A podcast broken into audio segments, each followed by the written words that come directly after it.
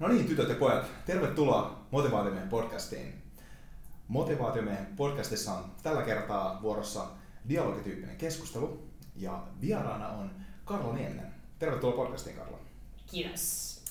Äh, Karla on muun muassa valmentaja jäämurtajat nimisessä yrityksessä, äh, podcastaja samannimisessä podcastissa, joka on saatavilla Suplassa. Ja koulutusta uskaltaan Dippa Inssi, eikö näin? Kyllä. No niin. Ähm, paljon juttua. Kerrotko vähän, Karla, tota, sun omaa tarinaa siitä? Tai itse asiassa aloitetaan vielä sillä, mä kerron, mä kerron sillä, miten me päädyttiin tähän näin. Sen jälkeen tota, mielellään kuulen itsekin vähän lisää storya ja myös sun tota, varmasti kuulijoille kanssa myös. Äh, mutta tosiaan, äh, mitä aikaisemmin tutkin, niin oot ihmissuhdevalmennuksia tehnyt. Ja tota, hauska story ehkä sen suhteen, että tota, olit varmaan eka suomalainen podcastaja, jonka näin tekemässä podcastin jostain samanlaista asiasta, mistä motivaatio myöskin puhuu. Ja mun varmaan vuoden verran piti ää, pyytää sut podcastiin tässä näin. Ja siis myyjänä on tottunut siihen, että kontak- kontaktoin ihmisiä sillä jota ei tunne ollenkaan. Mutta vasta siinä vaiheessa, kun olit laittanut ää, podcast-ryhmään Facebookissa siitä viestiä, että tota, voisit tulla vieraaksi siitä podcast jälkeen, niin mä olin, no totta kai. Koska sä laitat siihen, että voitaisiin puhua myynnistä, itsensä kehittämisestä ja treenaamisesta, ja ne nyt aika lailla osuu kun napakymppi tähän podcastiin. Se on vähän niin markkinoinnin tärkeä oppi, että pitää olla monta touchpointtia, niin tässä nyt oli monta touchpointtia. Kyllä, just näin. Joten erittäin hieno saada sut tänne, mutta tota, kerro meikäläisellä ja myös kuulijoille, että tota, mitä kaikkea teet, mikä Joo. on oikein. Eli Karla Nieminen on nimi ja Jäänmurtajat on yritys. Tuore ihmissuhdetaitokirja on Olet hyvä tyyppi, opas sujuviin ihmissuhteisiin, mikä tuli tuossa vuoden alussa Otavalta. Ja kaikki alkoi joskus yläasteen lukioiässä, kun mun ei ollut kauhean helppo tutustua uusiin ihmisiin.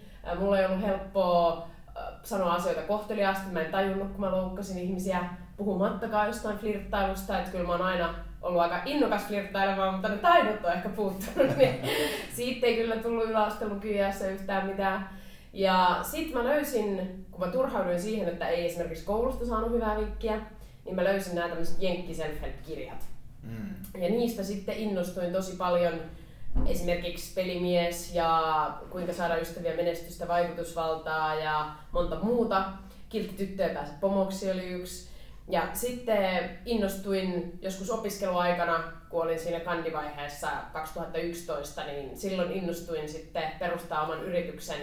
Ja koulutuksia ihmissuhdetaidoista tosi käytännöllisiä pidän. Tarkemmat aiheet on tämmöisiä kuin ensivaikutelma, itsevarmuus, keskustelutaidot, tutustuminen, verkostoituminen ja flirttailu.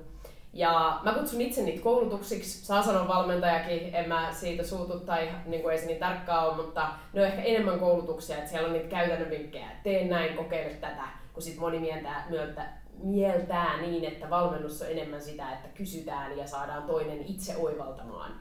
Niin totta kai mä mun koulutuksissa yritän käyttää ja käytän myös siis sitä, että opetan asioita kysymällä, mutta kuitenkin se tiedon siirtäminen on ehkä se suurempi funktio mun koulutuksissa kuin sitten se pelkkä pohdiskelu, mikä ehkä joskus mielletään, mikä on tärkeää ja Mm. niin kuin mikä on ehkä enemmän sellainen valmennuksellinen lähestymistapa.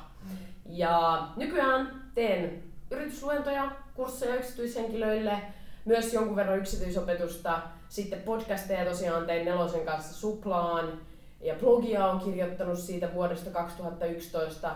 Sitten tuli toi kirja, ja mä tykkään tehdä myös videoita. YouTubeen on tehnyt omalle kanavalle ja muiden kanavoille. Ja räppiäkin on joskus tehnyt. Se on nyt vähän tauolla, mutta mä tykkään tehdä vähän kaikenlaista, että tässä on aika paljon kaikkea. Siistiä. Eli vähän niin kuin tällainen renessanssinainen tyyli, niin kaikenlaisia. Joo, ehkä, ehkä. Joo, kyllä niin kuin aika monipuolisesti tykkää tehdä. Toisaalta sit siinä on se, että ihmiset aina vaan näkee sen, niin kuin mitä sä teet. Ne ei näe sitä, mitä sä jätät tekemättä. Ja jotta voi tehdä monta asiaa, sitten pitää niin kuin jättää monta asiaa tekemättä, kuten vaikka kodin siivoaminen. Et niin kuin, mut se on, ihmiset aina kiinnittää huomiota siihen, mitä tekee, mutta pakkohan on tietenkin tehdä valintoja, että ei voi oikeasti tehdä kaikkea. Jep. Joo, ja siis ei se on niinku tota, ei aika lopu, vaan pitää pystyä priorisoimaan ne asiat, mitä on, että mitkä oikeasti on tärkeitä sillä lailla, että Mm. Toi on myös tosi hauska toi ähm, sun taustastory, miten sä päädyit äh, nimenomaan tota, tekemään näitä juttuja. Niin, niin hyvin paljon samanlaisia asioita, mitä esimerkiksi itselläni on. Siis Mm. sen, sen suhteen, että, että aikanaan personal development jutut läh, niin kuin lähti liikkeelle just siitä, että Freddy aloitettiin projekti, että miten voitaisiin olla menestyneempi deittaus. Ja siis niin kuin, se on jotenkin tuntuu sillä, että se on, se on aika, varsinkin sellainen nuorena aloittavalle tyypille, ehkä just semmoinen niin kuin, helppo juttu siitä lähteä, mutta toki on jännä juttu sillä, että toi, ää, kiltti, tyttö ei pääse pomoksi. Joo. Joo. Toi kyllä toi niin kuin, nice girl, nice guy narratiivi tulee niin monessa paikkaa Mm. vastaan. Kyllä. Mulla mul itsellä ehkä, no joissain tilanteissa on voinut olla sitä, mutta mä en ole kyllä ollut sellainen perinteinen nice girl, että niin kuin mä sanoin, että mä loukkasin ihmisiä. Mä en ollut, niin kuin, mä en ollut ehkä se liian pehmeä, mutta kyllähän joissain asioissa toisaalta oli. Ja se on kyllä tosi yleinen niin kuin, lähtökohta. Itse asiassa mä aina aika, jos jo ihmisiä pitää jakaa, niin vähän voisi jakaa niin kuin kahteen lähtökohtaan. Et toisilla on ehkä just se liian jyräävä lähtökohta, mikä oli ehkä, itsellä oli ehkä kuitenkin vähän enemmän sen liian jyräävällä puolella. Ja sitten toisilla on se liian kiltti lähtökohta. Ja sitten se on kyllä paha, jos lukee vääriä vinkkejä. Jos on esimerkiksi siellä liian jyräävällä puolella, niin ei kannata lukea niitä kilttiä ihmisten vinkkejä, koska sitten voi mennä vain enemmän enemmän jyrääväksi, mikä ei niinku välttämättä ole hyvä. Miten sä näet, niin kun, no tää itse tuleekin hyvin, hyvin ehkä yhteen aiheeseen, mistä, mistä tota, mua kiinnostaa tosi paljon puhua, toi pelisilmä Mm, ja tilannetaju. mm, Koska tietysti, tietyissä tilanteissa pitää olla kilti, tietyissä tilanteissa pitää olla tosi jyrävä, niin kuin siis sillain, ja se, että varsinkin just niin kuin mä teen itse kanssa myyjän duunia, niin eri asiakkaiden kanssa pitää tietää, milloin, minkälaisen henkilön kanssa pitää olla tällainen ja minkälaisen Mm. henkilön kanssa pitää olla tällainen. Miten tota, niin minkäla- millä tavalla sä sun koulutuksessa lähestyt tilannetaju ja pelisilmää? Öö, No yksi tärkeä on se, että tämmöinen mahdollisimman paljon erilaisiin tilanteisiin. Ja tässä semmoinen yleinen sudenkuoppa on se, että mietitään semmoisia samanlaisia tilanteita, mihin haluaa harjoitusta. Eli jos just haluaa vaikka myyntiin harjoitusta, niin miettii vain myyntitilanteita.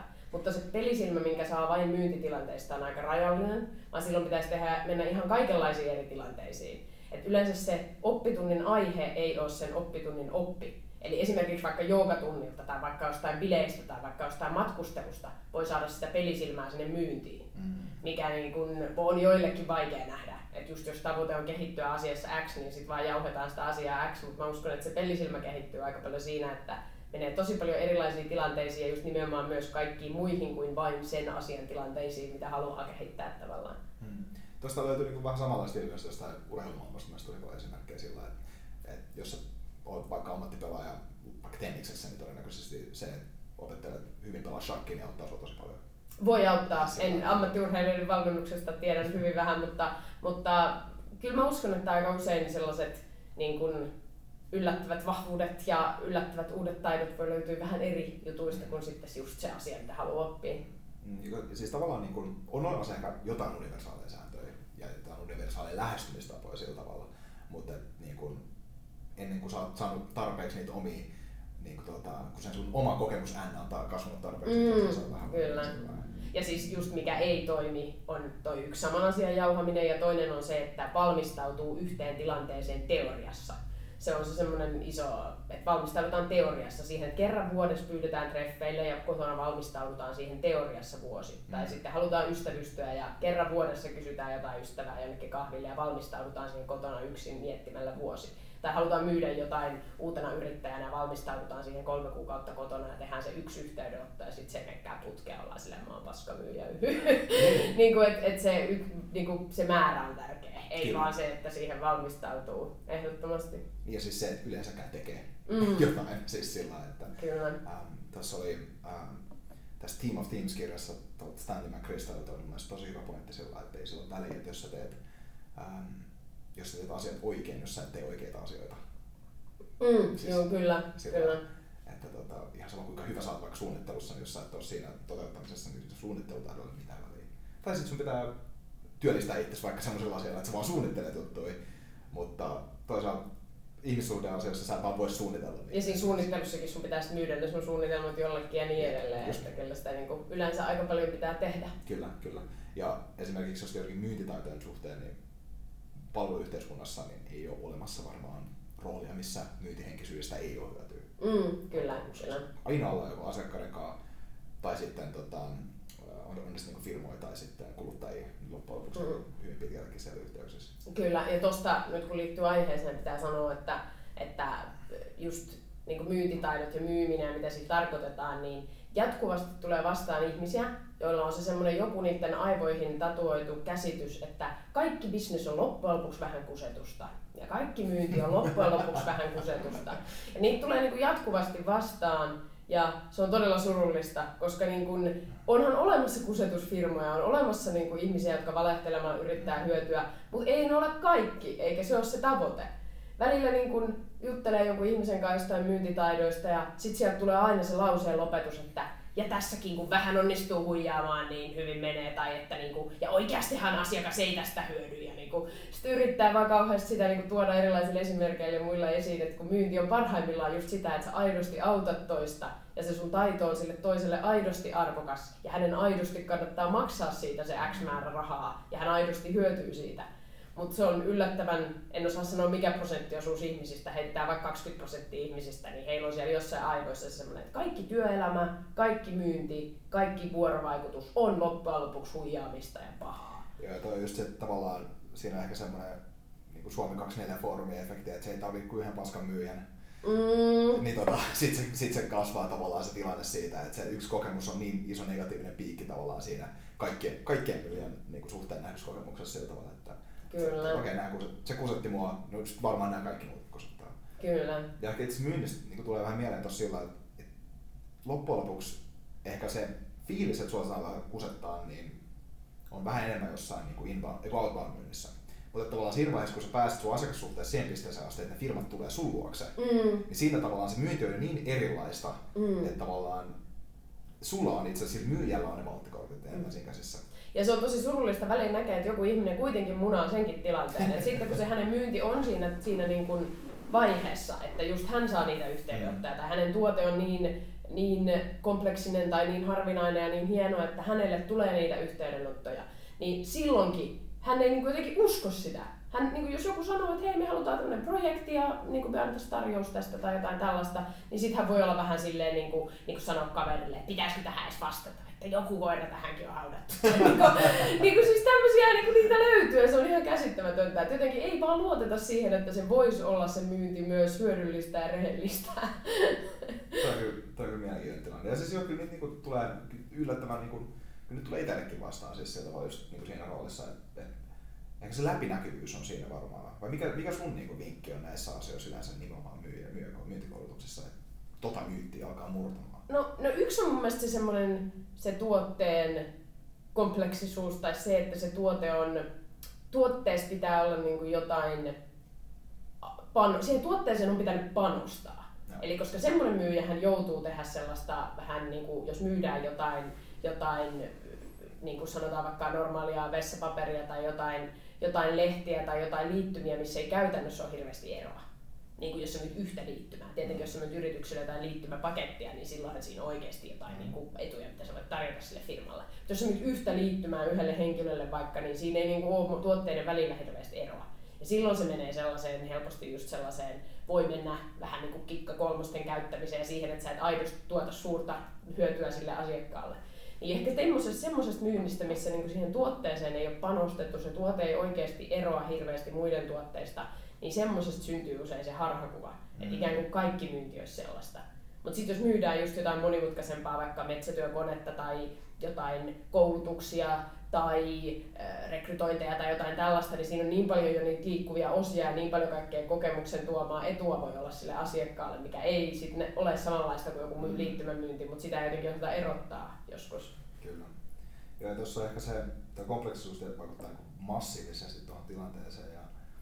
Ja, kanssa ehkä myös mun mielestä asiakassuhteen ää, niin kuin tavallaan aikajana, missä vaiheessa ollaan siinä, mm. niin, niin siinä pystyy vaikuttaa aika näppärästikin jopa sillä tavalla, että jos on alkuvaiheessa esimerkiksi, vaikka olisi, olisi, olisikin ehkä jopa kuluttajamyyntiä tai tällaista, niin, niin tota, jos myyjä voi sanoa asiakkaalle sillä että, että tota, kiitos yhteydenotosta tai sillä tavalla, että, että oli kiva jutella, mutta että musta tuntuu kyllä, että teidän ei kannata tähän meidänkaan bisnestä, vaan nämä ja nämä toiset palvelutarjoajat, joista itse asiassa tämä mm. meidän suora kilpailija on parempi. Mm. Niin toi osoittaa just sitä, että mä en tällä hetkellä ole, mä haluaisin sut asiakkaaksi, mm. mä tarvitsen sua. Mm. Ja sen, että jotta sun bisneksellä käy hyvin, niin mm. kannattaa ottaa ehkä toi, toi, toi palveluntarjoaja. Ja sitten jos tulee meidän skooppi juttu, niin sitten me mm. mielellään autetaan. Kyllä. Et toihan sitä luottamusta vasta luokin siinä, että et pystyy olemaan sillä tavalla, että et ei, ei tavallaan aina myy mitä vaan.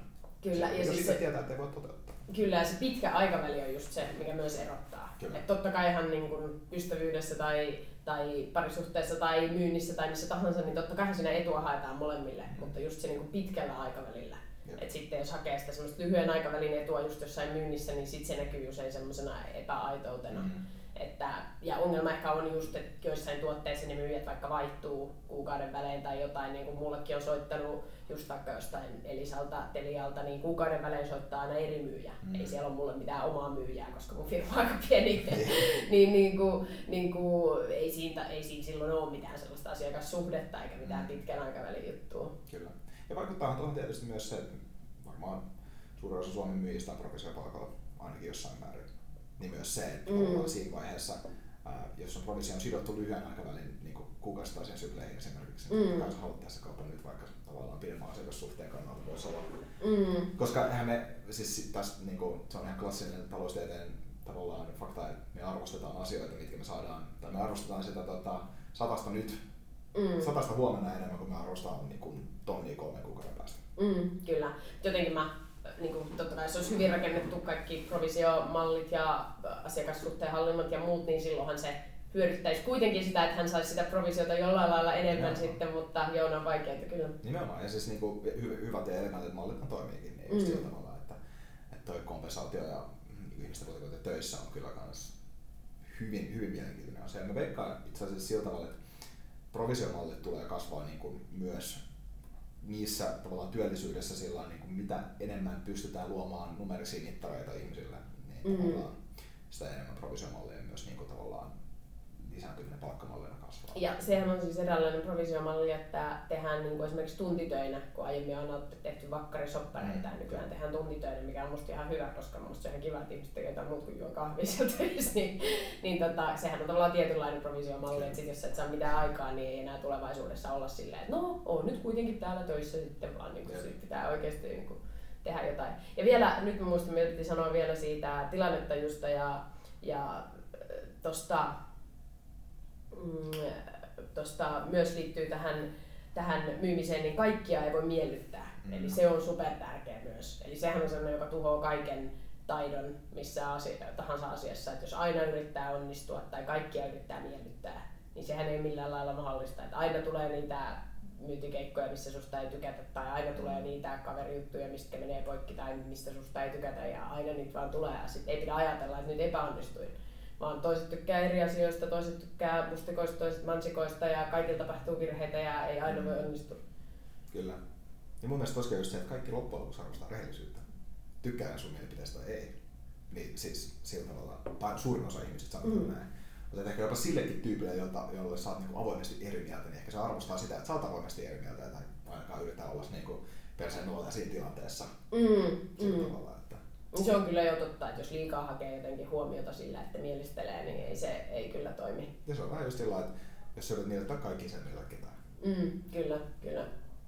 Miten tota, ähm, tossa, jos vähän tullaan takaspäin vielä tuohon äh, niin ihmisten lähestymiseen ja kontaktoimiseen ja tällaiseen asioihin, niin miten paljon sun koulutuksessa käsitellään pelkoa ja sitä nimenomaan, mitä tulee, no, voi olla puhelinkammoa tai lähestymiskammoa tai jotain tällaisia asioita. Mm, no siis mun lähestymistapa siihen pelon, pelon voittamiseen on usein tämä altistaminen ja tottuminen. Eli on paljon, aika paljon sellaisia harjoituksia, että totuu puhumaan tuntemattomille, totuu esiintymään, totuu kertomaan itsestäsi, totuu kysymään kysymyksiä, totuu kysymään ihmisiä kahville. Siis kaikkea tällaista, niin kuin, että se, se on oikeastaan se mun juttu, että tehdään niitä juttuja ja sitten sitten tota, sitä kautta pelot vähenee ja, ja tottuu niihin asioihin. Kannustan myös ihmisiä siis käymään kaiken maailman niin kuin, enemmän just valmennuksissa, niin kuin vaikka life coachin luona tai terapiassa tai psykologilla tai,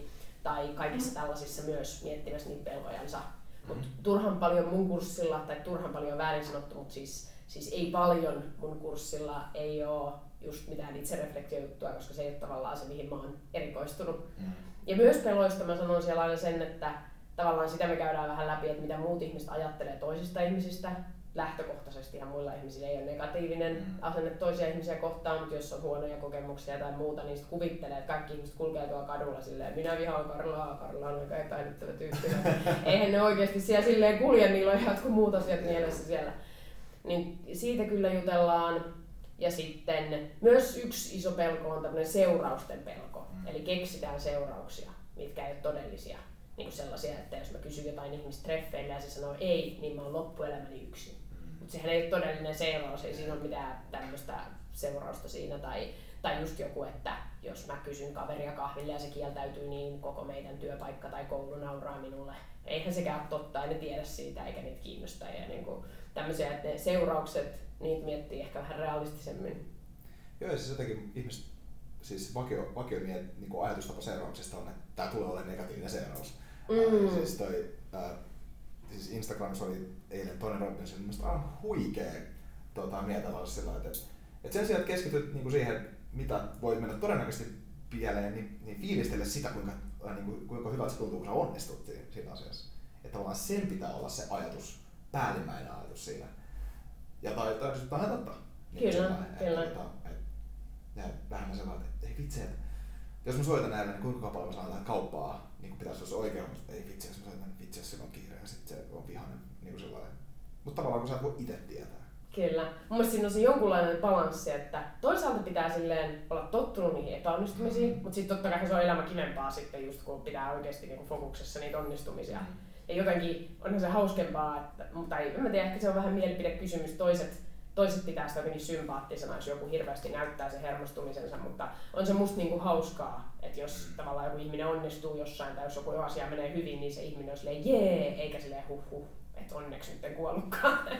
niin jotenkin mun mielestä se on ihan hauskaa kyllä, että sit siitä iloitaan. Nimenomaan. Ja siis itsehän me luodaan se tavallaan odotus sille, tulee, tulee olemaan negatiivista ei. Varsinkin semmoisessa tilanteessa, jos me ei voida tietää. Siis kun toisen ihmisen ajatukset on vaan meille semmoisia asioita, mitä me ei voida Mm. tietää. Voidaan yrittää ehkä mahdollisesti jotain asioita lukea, jos me satutaan olemaan samassa tilassa. Mm. Jos niiden naama nyt näyttää olevan niin kuin aivan nyrpeinen, niin ehkä jotain indikaattoreita saattaa tulla sieltä. Mutta yhtä lailla silloin, jos naama on, niin kuin hymyilee, niin sä et tiedä myöskään Mm. välttämättä, onko se aitoa. Joo, ja tuossa siis kun puhutaan ihmisten kanssa toimimisesta, niin kyllä jo onnistumisen olettaminen on tärkeää. Kyllä. Eli se, että pitää aina olettaa se onnistuminen, koska muuten ei voi onnistua usein. Kyllä. Ja just tuo positiivisen olettaminen sillä tavalla, että ähm, niin kuin, mä, mä myönnän itse niin kuin ensimmäisenä ihmisenä, että mä oon välillä tosi huono vastaan esimerkiksi Facebookissa viesteihin tai sähköposteihin tai, tai Whatsappissa. Et, että tota, pyrin tekemään sitä mahdollisimman hyvin, en aina todellakaan onnistu siinä. Tee se nopeasti ja lyhyesti. Kyllä. Tää on, tää on just näin sellainen ja heti. Niin. Jep. Ja tota, ää, toivottavasti pitää kirjoittaa tuohon. ää, mutta myös siinä on se juttu, että mä huomaan kanssa, että en ole aina tässä näin. Jos, silloin, Mm. jos esimerkiksi toinen ihminen ei vastannut viestiin vaikka, se on, mä näen jo, vaikka mä vielä näen, että se on lukenut sen Mm. sillain, niin mä en mieti siitä mitään. Koska se, että sä et ikinä voi tietää, mikä on se oikea syy siellä taustalla. Kyllä. Et siitä on niin helppo vetää johtopäätökset, ei vitsi luki tämän viestin, että mitä kai sä ajat, se vastaa, sä vastaa moneen tuntiin, että onko suuttunut mulle jostain. Mm, Todennäköisesti ei. Todennäköisesti Mm. on jotain muuta tekemistä, jonka takia se ei vaan pysty vastaamaan. Kyllä, todennäköisesti se on vaikka salilla tai unohti tai, Jep. tai silloin joku kiire tehdä ruokaa, ei sitä tiedä. Just Mm. se Kyllä. Ja joo, siis, siis ja mä itse käytän tämmöistä tekniikkaa niin kuin ihmisten kanssa ehkä, että tulkitse mahdollisimman, niin kuin, tulkitse enemmän positiivisesti, kun sä oikeasti edes tiedät, että on totta. Mm. Että tavallaan niin kuin, niin kuin, niin kuin just tollaisenkin tilanteen, niin miettii pelkästään niitä positiivisia syitä. Tai sitten esimerkiksi tämmöinen, että joku, sä niin tavallaan huomaat joku ilmeistä, että joku yrittää vähän niin kuin, vähän niin kuin vaikka kettuilla sulla, että joku tulee sanoa vaikka, että no onpas kiva paiteta näin, ihania kukkasia siinä. Ja sä oot vaan silleen, ihana juttu, kiitokset. Että, niin kuin tavallaan, vaikka sä tietäisitkin, että joku asia olisi vähän huonosti, niin tulkitse silti positiivisesti, koska usein se tuottaa parhaan lopputuloksen. Kyllä, joo ja siis se on sulle ainakin.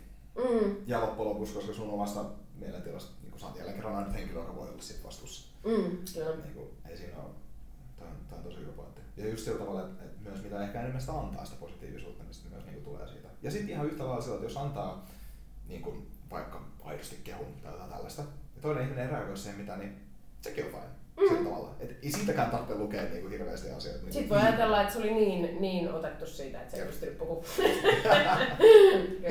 Just niin. Tota, sä oot, pidät sä suomalaisille pääasiallisesti näitä koulutuksia sillä Öö, Kyllä mä jonkun verran pidän englanniksi, mutta enemmän jo suomeksi, että ei mulla ole hirveästi netissä materiaalia englanniksi. Joo. Ehkä tässä nyt videoita mä oon suunnitellut, että niitä mä rupean tekemään vähän enemmän jossain vaiheessa kenties englanniksikin, mm. mutta joo, enemmän suomeksi tällä hetkellä. Joo. Miten tota, niin kun, meidän niin kun, suomalaisten, on olemassa jotain tiettyjä myyttejä suomalaisten luonteenpiirteistä. Ja on myös asioita, jotka niin varmasti pitää siellä paikkansa meidän kansan niin kunnan stereotypioissa. Mutta mitä sun mielestä on niin isoimpia myyttejä, mitä suomalaisten ihmissuhdetaidossa taitoihin liittyy? No mä en ole tutkinut mitään kulttuurien värisiä juttuja, enkä mä ole hirveän kiinnostunut mistään kulttuurien värisistä jutuista, joten välttämättä mun vastaukset tähän nyt ei ole mitään maailman analyyttisimpia, mutta um, yksi ehkä on sellainen äh, niin tämä vaatimattomuus, siitä mä usein on puhunut, että kun sanotaan, että suomalaiset on vaatimattomia, niin mä kyllä näen ihan hirveästi sitä päinvastasta, että kuvitellaan, että kaikki ihmiset miettii minua. Mm. Että se on sellainen, niin kuin ollaan ehkä hiljaisia, että siinä mielessä ollaan vaatimattomia, että ei niin kuin koko ajan huudeta siitä itsestään. Mutta ei todellakaan kuin kovinkaan moni ajattele omassa päässään, että voi kun minä olen tämmöinen harmaa, huomaamaton hiirulainen. Vaan tosi moni ajattelee päässään, että minä en voi mitään tehdä, kun kaikki nämä minua kyttää koko ajan ja kaikki vaan miettii, mitä minun elämässä on menossa. Ei ketään kiinnosta.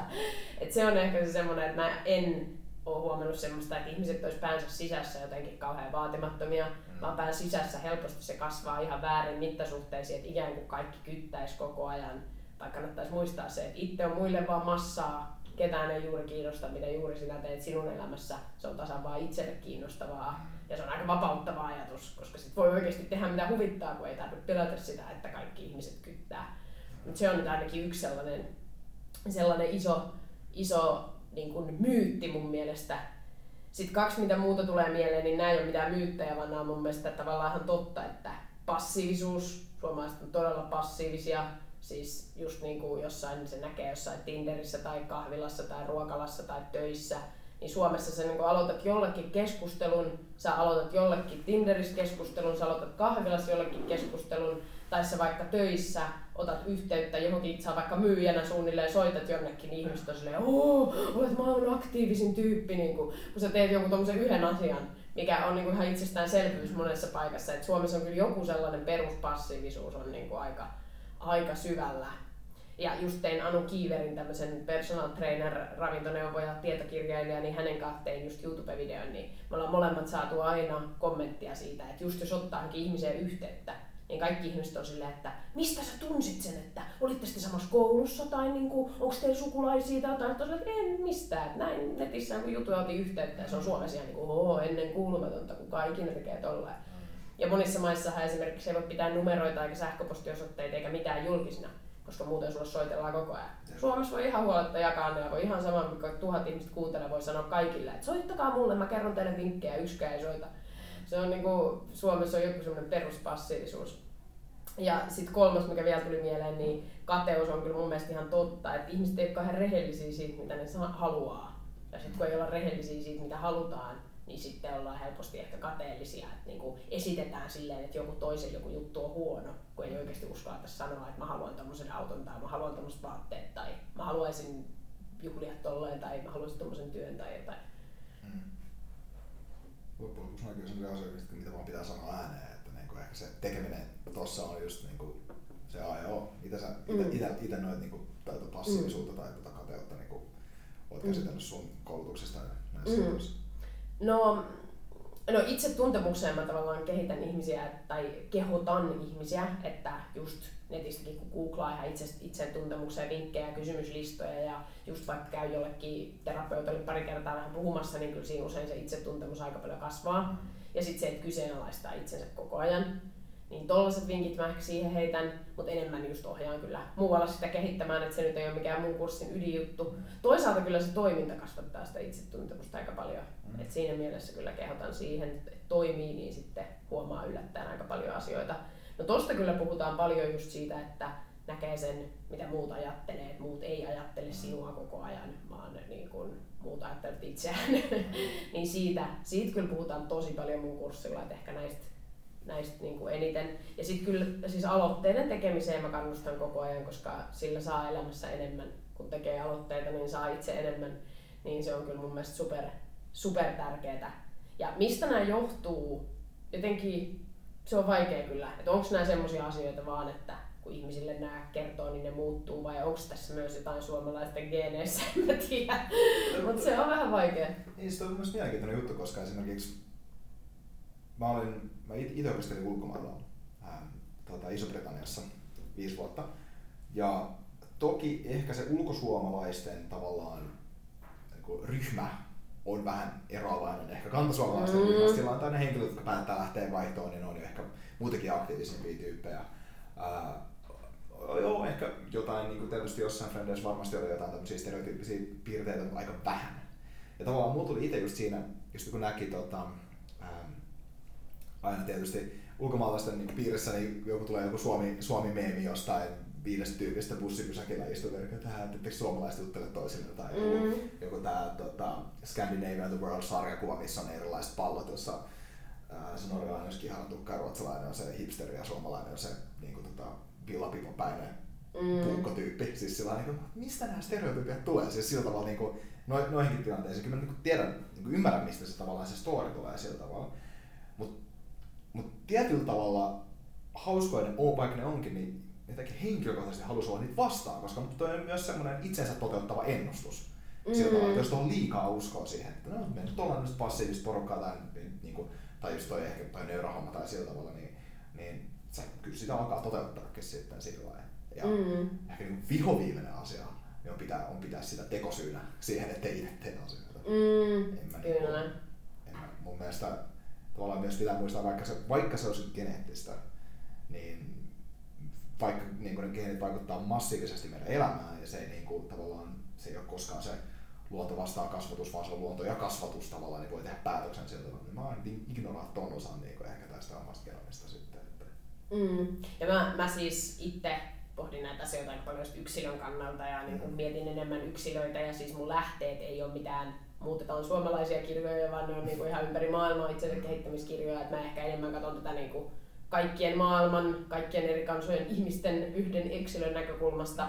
Mutta olisihan se ihan kiva, että jos suomalaiset löytäisivät sen keskitien, että just toisaalta pitää sen semmoisen aitouden, mikä on suomalaisilla, mutta sitten niin kuin, ei tarvitsisi olla niin passiivinen ja semmoinen hiljainen ja kateellinen.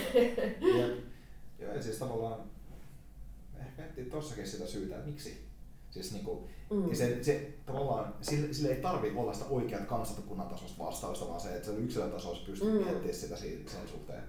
Että tota, just vaikka se asia, että, että jos ottaa esimerkiksi jonkun lähestymisen, niin ihmisen lähestymisessä, että tota, ää, mä haluaisin lähestyä tota ihmistä, mutta, tai mennä, mennä kysyä sit, niin kuin, tota, sille jossain kahvilla, että mä uskalla.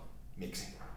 No koska mua pelottaa, että se ei vastaamata. Okei, okay. miksi mua pelottaa se, että se ei vastaamata? Ja tavallaan siitä alkaa tehdä oikeasti juurisyyanalyysejä. Se on tavallaan mm. kysyä sitä miksi kysymys tarpeeksi pitkään, koska monesti siinä on, niin kuin, to, toki siellä voi mennä johonkin niin kuin syvällisempiin aiheisiin, mutta saattaa aika nopeasti käydä semmoisessa kehäksi, ettei ole mitään hyvää syytä itse asiassa tehdä mm. niitä asioita.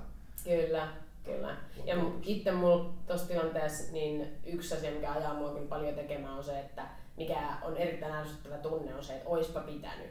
Niin sit mä aina mietin tuommoisessa tilanteessa, että kohta mulla olisipa pitänyt tunne, ellei mä toimi. ja sitten sit on vaan pakko toimia, että se on yksi. Mutta sinänsä, ja sitten joskus mun mielestä on myös tavoitteet epäre- epärealistisia. Niin mm. En mä usko siihen, että kukaan ihminen voi päästä siihen tilaan, enkä mä tavannut ketään ihmistä, joka olisi päässyt siihen tilaan. Että sitten kun on oikeasti vaikka joku tosi kiinnostava ihminen, on se niin kuin bisnesjuttu tai kaverijuttu tai treffijuttu, niin en mä tavannut ketään ihmistä, joka semmoisessa tilanteessa oikeasti voisi olla ilman pelkoja. Mm. Ja miksi pitäisikään?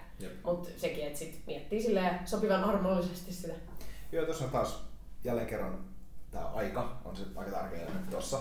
Ähm, mä olin viime viikon maanantaina Sompasalalla ja tota, satuin keskustelemaan siellä yhden, tota, yhden kommunikaatiotieteen tutkijan kanssa. Ja hän, hän puhui just siitä, että oli tosi, tosi hyvä, niin syvä, syvä keskustelu just tota, ää, kaikista personal developmentista tällaisesta asiasta. Ja hän sanoi hyvin, että niin kun, tutkimuksen mukaan ihmiset on lyhyellä aikavälillä paljon enemmän niin kiinnostuneet siitä, että onnistuuko ne vai epäonnistuuko ne, mutta pidemmällä aikavälillä siitä, että kaduttaako niitä vai ei kaduta. Mm, toi, toi on hyvä, toi, kyllä. Toi, toi, toi, on tosi hyvä tiedostaa siis sieltä, että sä voit pelkää sitä epäonnistumista nyt, mutta oikeasti sä pelkäät niin kuin jo varmaan tunninkin päästä sitä, että sä et tehnyt sitä asiaa, kun sun piti tehdä. Kyllä, toi totta täytyy käyttää kursseilla, toi on hyvin kyllä tiivistetty. Jep. Ja siis mun mielestä, ja mulla kanssa just on vähän tuo sama fiilis, mikä sulla. Että niin kun tulee mukavuusalue vastaan tavallaan, sä näet missä se raja on, niin, niin tavallaan mä oon alkanut kääntää siitä sellaista juttua, että niinku, kun mulla tulee se juttu, että mä epäilen, että pitäisikö tätä pitää, ei, niin sit mä oon, niinku, mä oon, mä oon onnellinen, että se epäilys tulee, koska mä tiedän, että sit mä ainakin teen sen. Mm, Sillä, mm, sillä tavalla, että mä en halua elää ton kanssa. Mm. Sit Mm. mä ainakin toteutan sen asian, mikä mun pitänyt tehdä mm. Ja usein just ne pelot sit kuitenkin ohjaa sinne, mitä oikeasti haluaa. Jep. Niin se on kyllä ihan hyvä filosofia aika usein ainakin, en nyt sano joka kerta, mutta aika usein niin aina tehdä sitä, mitä pelottaa. Niin, siis sehän on vähän tää, mm, mikä on tää Ryan Holidayn kuuluisa kirja ja sitten myös Markus Aureliuksen tästä Meditations tota, kirjasta tää ää, lause, että obstacle is the way. Mm, kyllä, en ole kuullut tota, mutta kyllä. Toi on niinku ehkä samoin sano, tai niinku eri sanoin sama asia aika monessa. Este on tie tai... Sitten me puhuttiin tästä, mä en muista mikä podcastin numero se nyt on, me puhuttiin tästä mukavuusalueesta, olisiko se ollut podcast numero kolme ehkä. Niin sitten me mietittiinkin sitä, että, että okei, obstacle niin kun, tavallaan just se este ei välttämättä ole se tie, mutta tavallaan se este, on, este ainakin näyttää mihin suuntaan pitää. Kyllä, Välttämättä kyllä. ei kannata mennä ihan päätä hakkaa seinään. Mm. Miten tota, jos tullaan pikkasen, pikkasen vielä takaisin tota, noihin myyntitaitoihin, ää, niin miten niin sä näet myyntitaidot, että Dan Pinkillä on silloin tämmöinen lause, että to sell is human. Mm. Ja just var- varsinkin liittyy tähän palveluyhteiskuntaan, että mitä meidän pitää työelämässä myydä itseämme. Mutta miten sun mielestä hyviä myyntitaitoja pystyisi käyttämään esimerkiksi ihan sitten taas yksityiseen niin siviilielämään sillä ja ihmissuhdetaitoja? Mm. No mun mielestä hyödyllisimpiä myynti-ihmissuhdetaitoja on, ehkä ensimmäinen on se usko siihen omaan arvoon, että pitää oikeasti uskoa siihen, että se oma tuote on hyödyllinen tai että itse on hyödyllinen tai hyödyllinen ihminen on väärä sana, mutta niin kuin hyvä ihminen on viihdyttävä ihminen, on kiinnostava ihminen, niin mun mielestä se pitää ensin uskoa, koska siitä ei just ole koko ajan sitä tatuointia siellä jossain aivoissa, että aina pitää vähän huijata, se niin kuin tuhoaa kaiken se ajatus mun mielestä, Mm. että se, että oikeasti uskoo, että itse on hyödyllinen tai se tuote on hyödyllinen.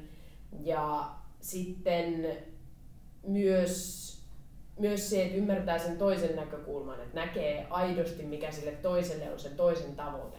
Että sehän on, niin kun ihmiset kirjoittaa CVtä tai hakemusta, niin ne voi kirjoittaa tällaista sinne, että minä olen reipas poika ja minä harrastan jalkapalloa ja minun unelmani on matkustaa New Yorkiin ja minä haluaisin oppia, miten tehdään Facebook-mainoksia. Niin kuin, ne selittää vain tuommoista itsestään jotain huuhaata, niin kuin, mitä se kiinnostaa ketään muuta. Niin kuin, tavallaan pitäisi tietenkin kirjoittaa, että teidän yritys tekee tätä, minä voisin tällä tavalla auttaa teidän yritystä tässä asiassa ja minua kiinnostaa oppia tätä, joka hyödyttää teidän yritystä tässä asiassa. Niin kuin, tai ihan sama se, kun välillä joku ihminen, jolla ei ole ystäviä, ystävystyy jonkun kanssa. Nämä on niin ihan oikein elämän tilanteita, että, että joku ihminen, jolla ei ole ystäviä, hän pääsee kerrankin jollekin juttelee.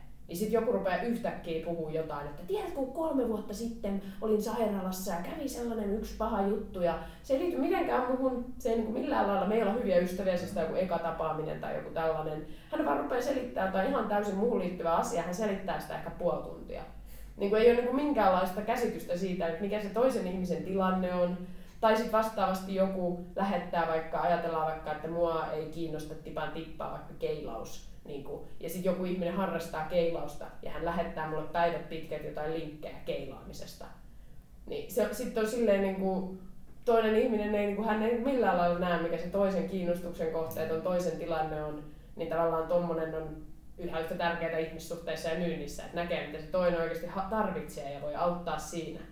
Mm. Ja niin kuin, eikä tuu toitota jotain omaa agendaansa vaan silleen toiselle ajattelematta mitään. No, no nimenomaan, ja siis mun mielestä toi, tuossa tossakin loppujen lopuksi tuossa ehkä niinku toisten ymmärtämisessä, niin ää, siis ihan vaan yksinkertainen työkalu, vaikka niinku esimerkiksi muistivihko tai, mm. tai tota, niinku notepad voi olla ihan niinku super iso juttu, koska esimerkiksi jos miettii vaikka, no mun hyvä esimerkki on lahjojen Mm. jos miettii sun ystäviä tai, tai tota, kumppania, Mm.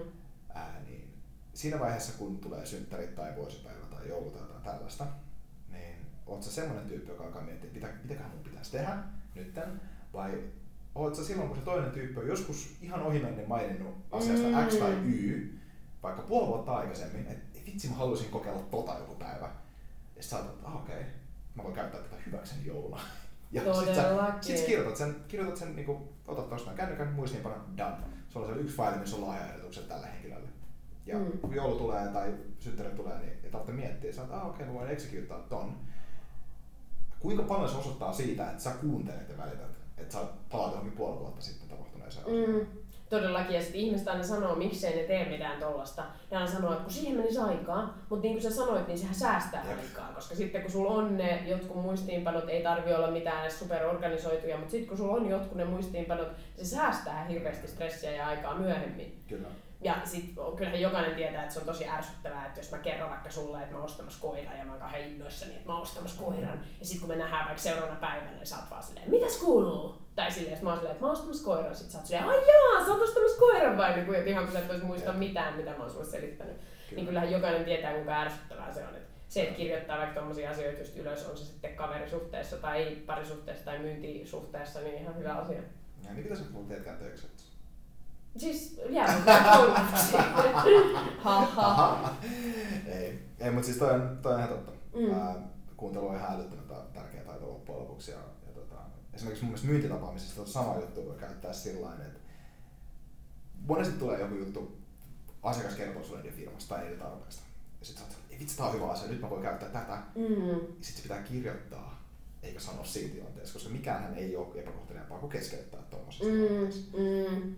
Ja sitten taas just se osoittaa myös sitä asiantuntijuutta mun mielestä ihmisessä niin paljon, että sä voit palata, että hei sä mainitsit tuossa vähän aikaa sitten tästä X ja Y kehityskohteesta. todellakin. Ja sitten sä että ah okei, okay. niin kuin, this person actually gives a shit. niin kuin siis mm-hmm. siellä, eikä ole vaan, ehkä just taas niin kuin, tuhoamassa just tuolla tavalla pystyisi vähän tuhoa sitä niin kusettajan myyttiä sillä tavalla, että sä et ole vaan tuomassa tavallaan sun tuotetta, vaan sä oot oikeasti mm. esittänyt ratkaisua siellä.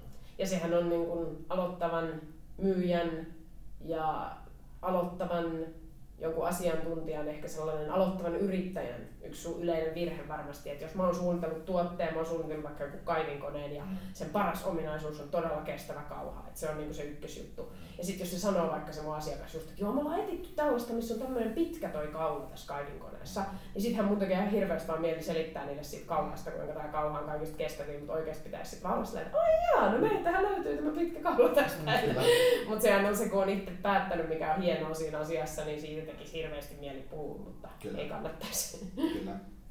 Tota, sä mainitsit tuosta uskosta omaan arvoon niin tärkeänä, tärkeänä elementtinä.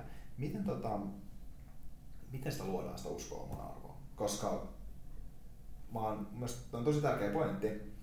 Ja yhtä lailla siis se vaan, että, että tavallaan jos vaan toistaa itselle, että, että I'm valuable, niin se on mm. vähän sellainen, että okei, okay, mihin perustuu sillä tavalla, mihin mm. se perustuu, miten, mm. miten sitä niin kuin, oman arvoa Miten uskoa siihen luodaan?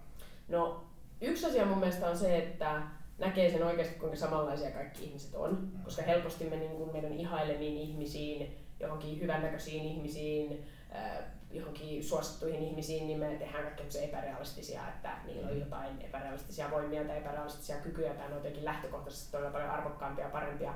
Niin se, että näkee oikeasti kuinka samanlaisia kaikki ihmiset on, kuinka samanlaiset aivot ja ajatukset meillä kaikilla on, niin mm. näkee sen ja sitten siirtyy siihen valitsijan mielentilaan. Eli aina kun on joku tutustumistilanne, niin aina on kyse siitä, että molemmat on siinä valitsijoita. Ei ole kyse siitä, että se on aina se vastapuoli, joka on se valitsija. Ja itse on aina siinä silleen, kelpaanko, olenko minä ihan ok, sopiiko tällä kertaa, että täällä on ystäviä. Vaan sehän on aina niin, että ne kaksi ihmistä tapaa ja molemmat miettii, että no oltaiskohan me nyt sopivia ystäviä tässä mm. vaikka. Että on siinä niin kuin molemmat osapuolet on siinä valitsijamielentilassa. mielentilassa se on tärkeä. No sitten tässä niin myynnissä ja asiantuntijatyössä mm, ja myös ehkä ystävyyssuhteissa, no vähemmän kyllä niissä, mutta myynnissä ja asiantuntijatyössä, niin ehkä yksi hyvä on semmoinen, että jos pääsee seuraa jonkun vähän niin kuin oppipoikatyyliin, äh, mikä oppityttötyyliin, niin pääsee seuraamaan niin kuin jonkun asiantuntijan työtä tai jotain tällaista ja näkee, että se on ihan oikeasti arvokasta se tieto, mitä hänellä on. Tai sitten jos itse pääsee siihen niin kuin yksi mikä on tosi vaarallista on se, että kun opiskelee mitä tahansa, niin silloinhan sä et ole millään lailla arvokas, koska kaikki ne ihmiset opiskelee sitä samaa asiaa. Mm. Niin se on vaarallista. Esimerkiksi just kun olen opiskellut tutalla, tuotantotaloutta Otaniemessä, niin ihmiset siellä tuntuu, ne, heistä tuntuu, että he, on, niin kuin, he ei osaa mitään, koska he kaikki on siellä niiden tuotantotalouden opiskelijoiden keskellä. Niin silloinhan se tuntuu siltä, että sä osaat triviaaleja asioita, jotka osaa nämä kaikki muutkin tässä mun ympärillä. Mutta sitten kun sä menet oikeasti johonkin firmaan, jossa sä oot ainut tutalainen, ja sitten niinku jokainen melkein, ei nyt ihan, mutta tiedät, sä vaan heität sun suusta kaikkea timanttia ja kaikki ihmiset on silleen, oo nyt tehostamme kaikki. niinku, ei se nyt ihan niin mene, mutta niinku, siis se on semmoisia kokemuksia, niinku, niinku munkin just esimerkiksi kippapaikka oli semmoinen, että ei siellä ollut tutalaisia varmaan, en tiedä oliko yhtään. Niin tavallaan sekin, että sit siellä taas se tuntui ihan mahtavalta, kun pystyy auttaa ihmisiä niin kuin, niillä osaamillaan asioilla. Mm. Mutta sitä, se kokemus pitää vaan joku ehkä esimerkin kautta tai sitten tuommoisen työtilanteen kautta saada, että huomaa mm. kuinka arvokasta se voi olla. Joo, tämä on mielestäni joku pointti toi, että tuo normiryhmä, että mikä on sun normiryhmä, mihin sä vertaat itseäsi. Koska mun mielestä se on melkein turha sanoa, että no älä vertaa itseäsi mihinkään, me tehdään sitä anyways. Mm-hmm. Siis sillä tavalla. Mm-hmm. Joka tapauksessa sitä ajattelee. Ja, ja, ja ehkä niin kuin, toi, toi oli tosi siisti, siisti pointti toi valitsija mielentila tavallaan sillä tavalla, että sä oot loppujen lopuksi ne päätökset, mitä siinä tehdään tavallaan, tai ne arviot, mitä tehdään, niin kummatkin tekee niitä niin edes. Mm. Sillä tavalla, että sä et ole itse semmoisessa niin kuin, tilanteessa, että ei vitsi, nyt nämä tulee lymaan mua. Mm, kyllä, että, todellakin. Että, että tavallaan niin kuin, kumpikin tässä valitsee kumpaakin mm. niin, niin, niin, niin kuin sen suhteen. Että, tota. Ja toisaalta on niin kuin, ehkä, mä oon itse miettinyt kanssa tota, että jos, tai, tai sitä, että saa sen egon pois siitä tilanteesta ja omasta arvostaan sillä tavalla, mun arvo on, mitä se on, siis se on, se on, se on tämä. Ja se, on, se ei ole hyvä eikä huono asia, se vaan on. Mm. Ja tavallaan sillä tavalla, jos, jos menee ehkä eteenpäin, niin sit sitä ei myöskään ajattele sillä tavalla, että jos tulee epäonnistumisia, mm. niin niitä ei ehkä ajattele huono tai hyvä asia, niitä vaan ajattelee asioina sillä tavalla. Että ihan mm. yhtä lailla, jos saa kovaa turpaa, niin okei, okay, mä sain kovaa turpaa. Mm. Huono juttu tässä kontekstissa, hyvä juttu ehkä tässä toisessa kontekstissa. Et toisaalta niin kun helposti esimerkiksi lähtee toi, toi Peter Thiel mun sanoi hyvin tuossa Ferriss podcastissa sitä, että jotain niin epäonnistumista romantisoidaan hirveästi sillä tavalla. Että no, mutta ei se epäonnistu, että, niinku, että hyvä juttu, että nyt sä voit niinku, oppia siitä ja sillä tavalla. Mm. Että et, et, joo, voit oppia siitä, mutta epäonnistuminen on epäonnistuminen, piste. siis sillä, niin, että niin. et, et, et, tavallaan ää, oma arvo pitää mun mielestä ymmärtää, mutta se pitää ymmärtää sillä holistisesti. Mm. Koska sitten taas ehkä jos sitä ei rakenna oikealle pohjalle, niin musta tuntuu, että siinä on taas sitten ehkä jotenkin herkempi. Tai, tai sitten, sitten mahdollisuudet sit siinä vaiheessa, kun tulee turpaa, niin ne voi tulla, että tulee kovempaa. Mm. Minkälaisia ajatuksia? Niin kuin, no, siis ainakin, jos ymmärsin mitä tarkoitat, niin just se, että ei, niin kuin, ei siihen epäonnistumiseen tai onnistumiseen sido sitä omaa arvoa, just. vaan just, että se on niin kuin jostain muualta tulee se oma arvo, niin kyllähän se sitten vaikuttaa, että ei niin kovaa ota just takkiin. Mm. Ja mun mielestä se on kyllä tärkeää myös, että just pitää olla rehellinen niistä asioista, kuten että se harmittaa, kun epäonnistuu. Yeah.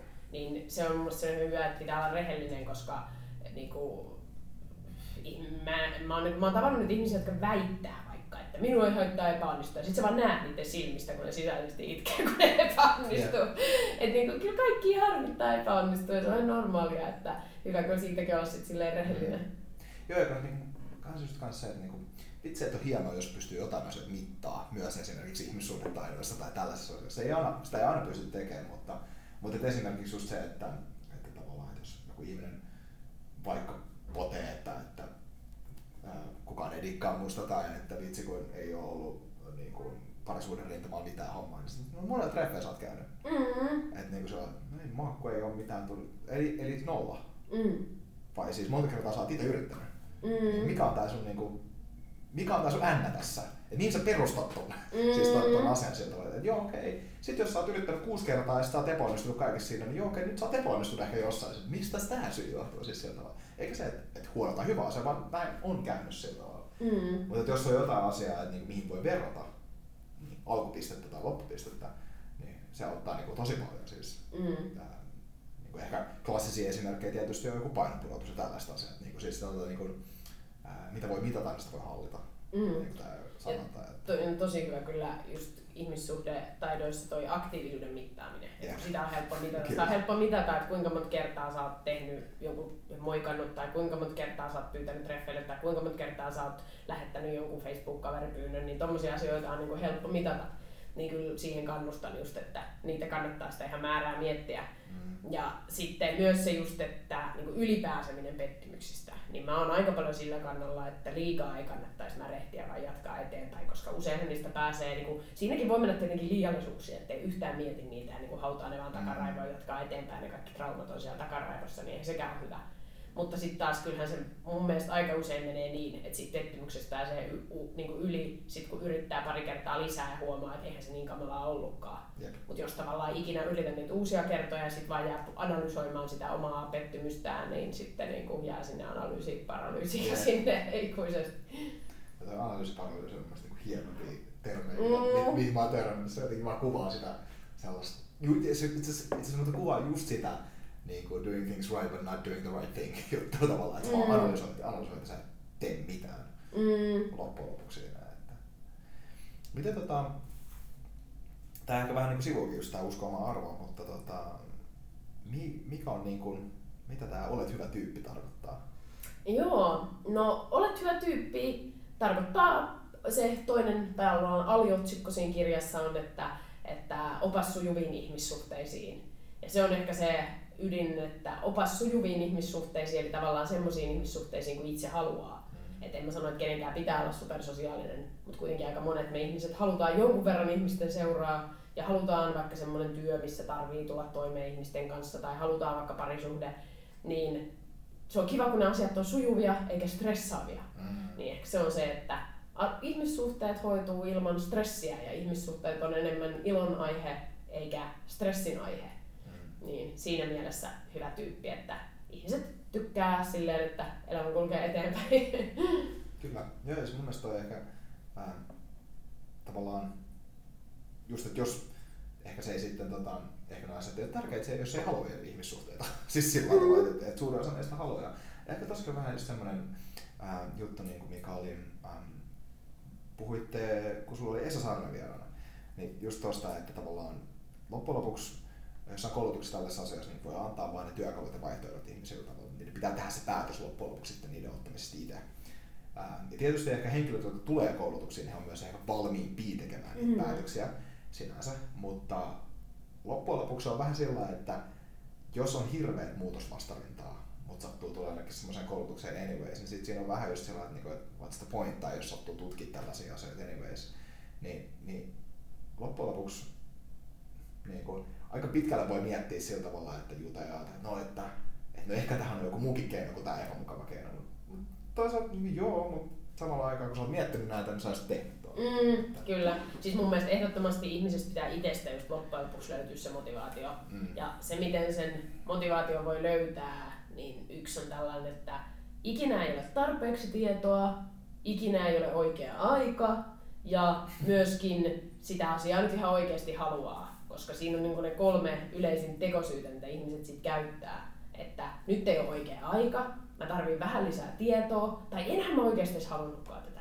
Mm. Niin noita kolme tekosyytä me käytetään aika paljon. Niin sit jos noin kolme tekosyytä aina muistaa joka tilanteessa ja kykenee siihen itsensä kyseenalaistamiseen, niin sitten hän saa itsensä kiinni siitä. Mm. Eli just jos vaikka menee jonnekin sinne koulutukseen vähän silleen, että mitäs, mitäs ärsyttävää ja onhan täälläkin on jotain tekoa positiivista ja bla bla bla niin sitten voi huomata sen, että oikeasti itsellensä koko ajan vaikka perustelee, että enhän minä halua ihmissuhteita, enhän minä halua ihmissuhteita, vaikka oikeasti haluaisi. Mm.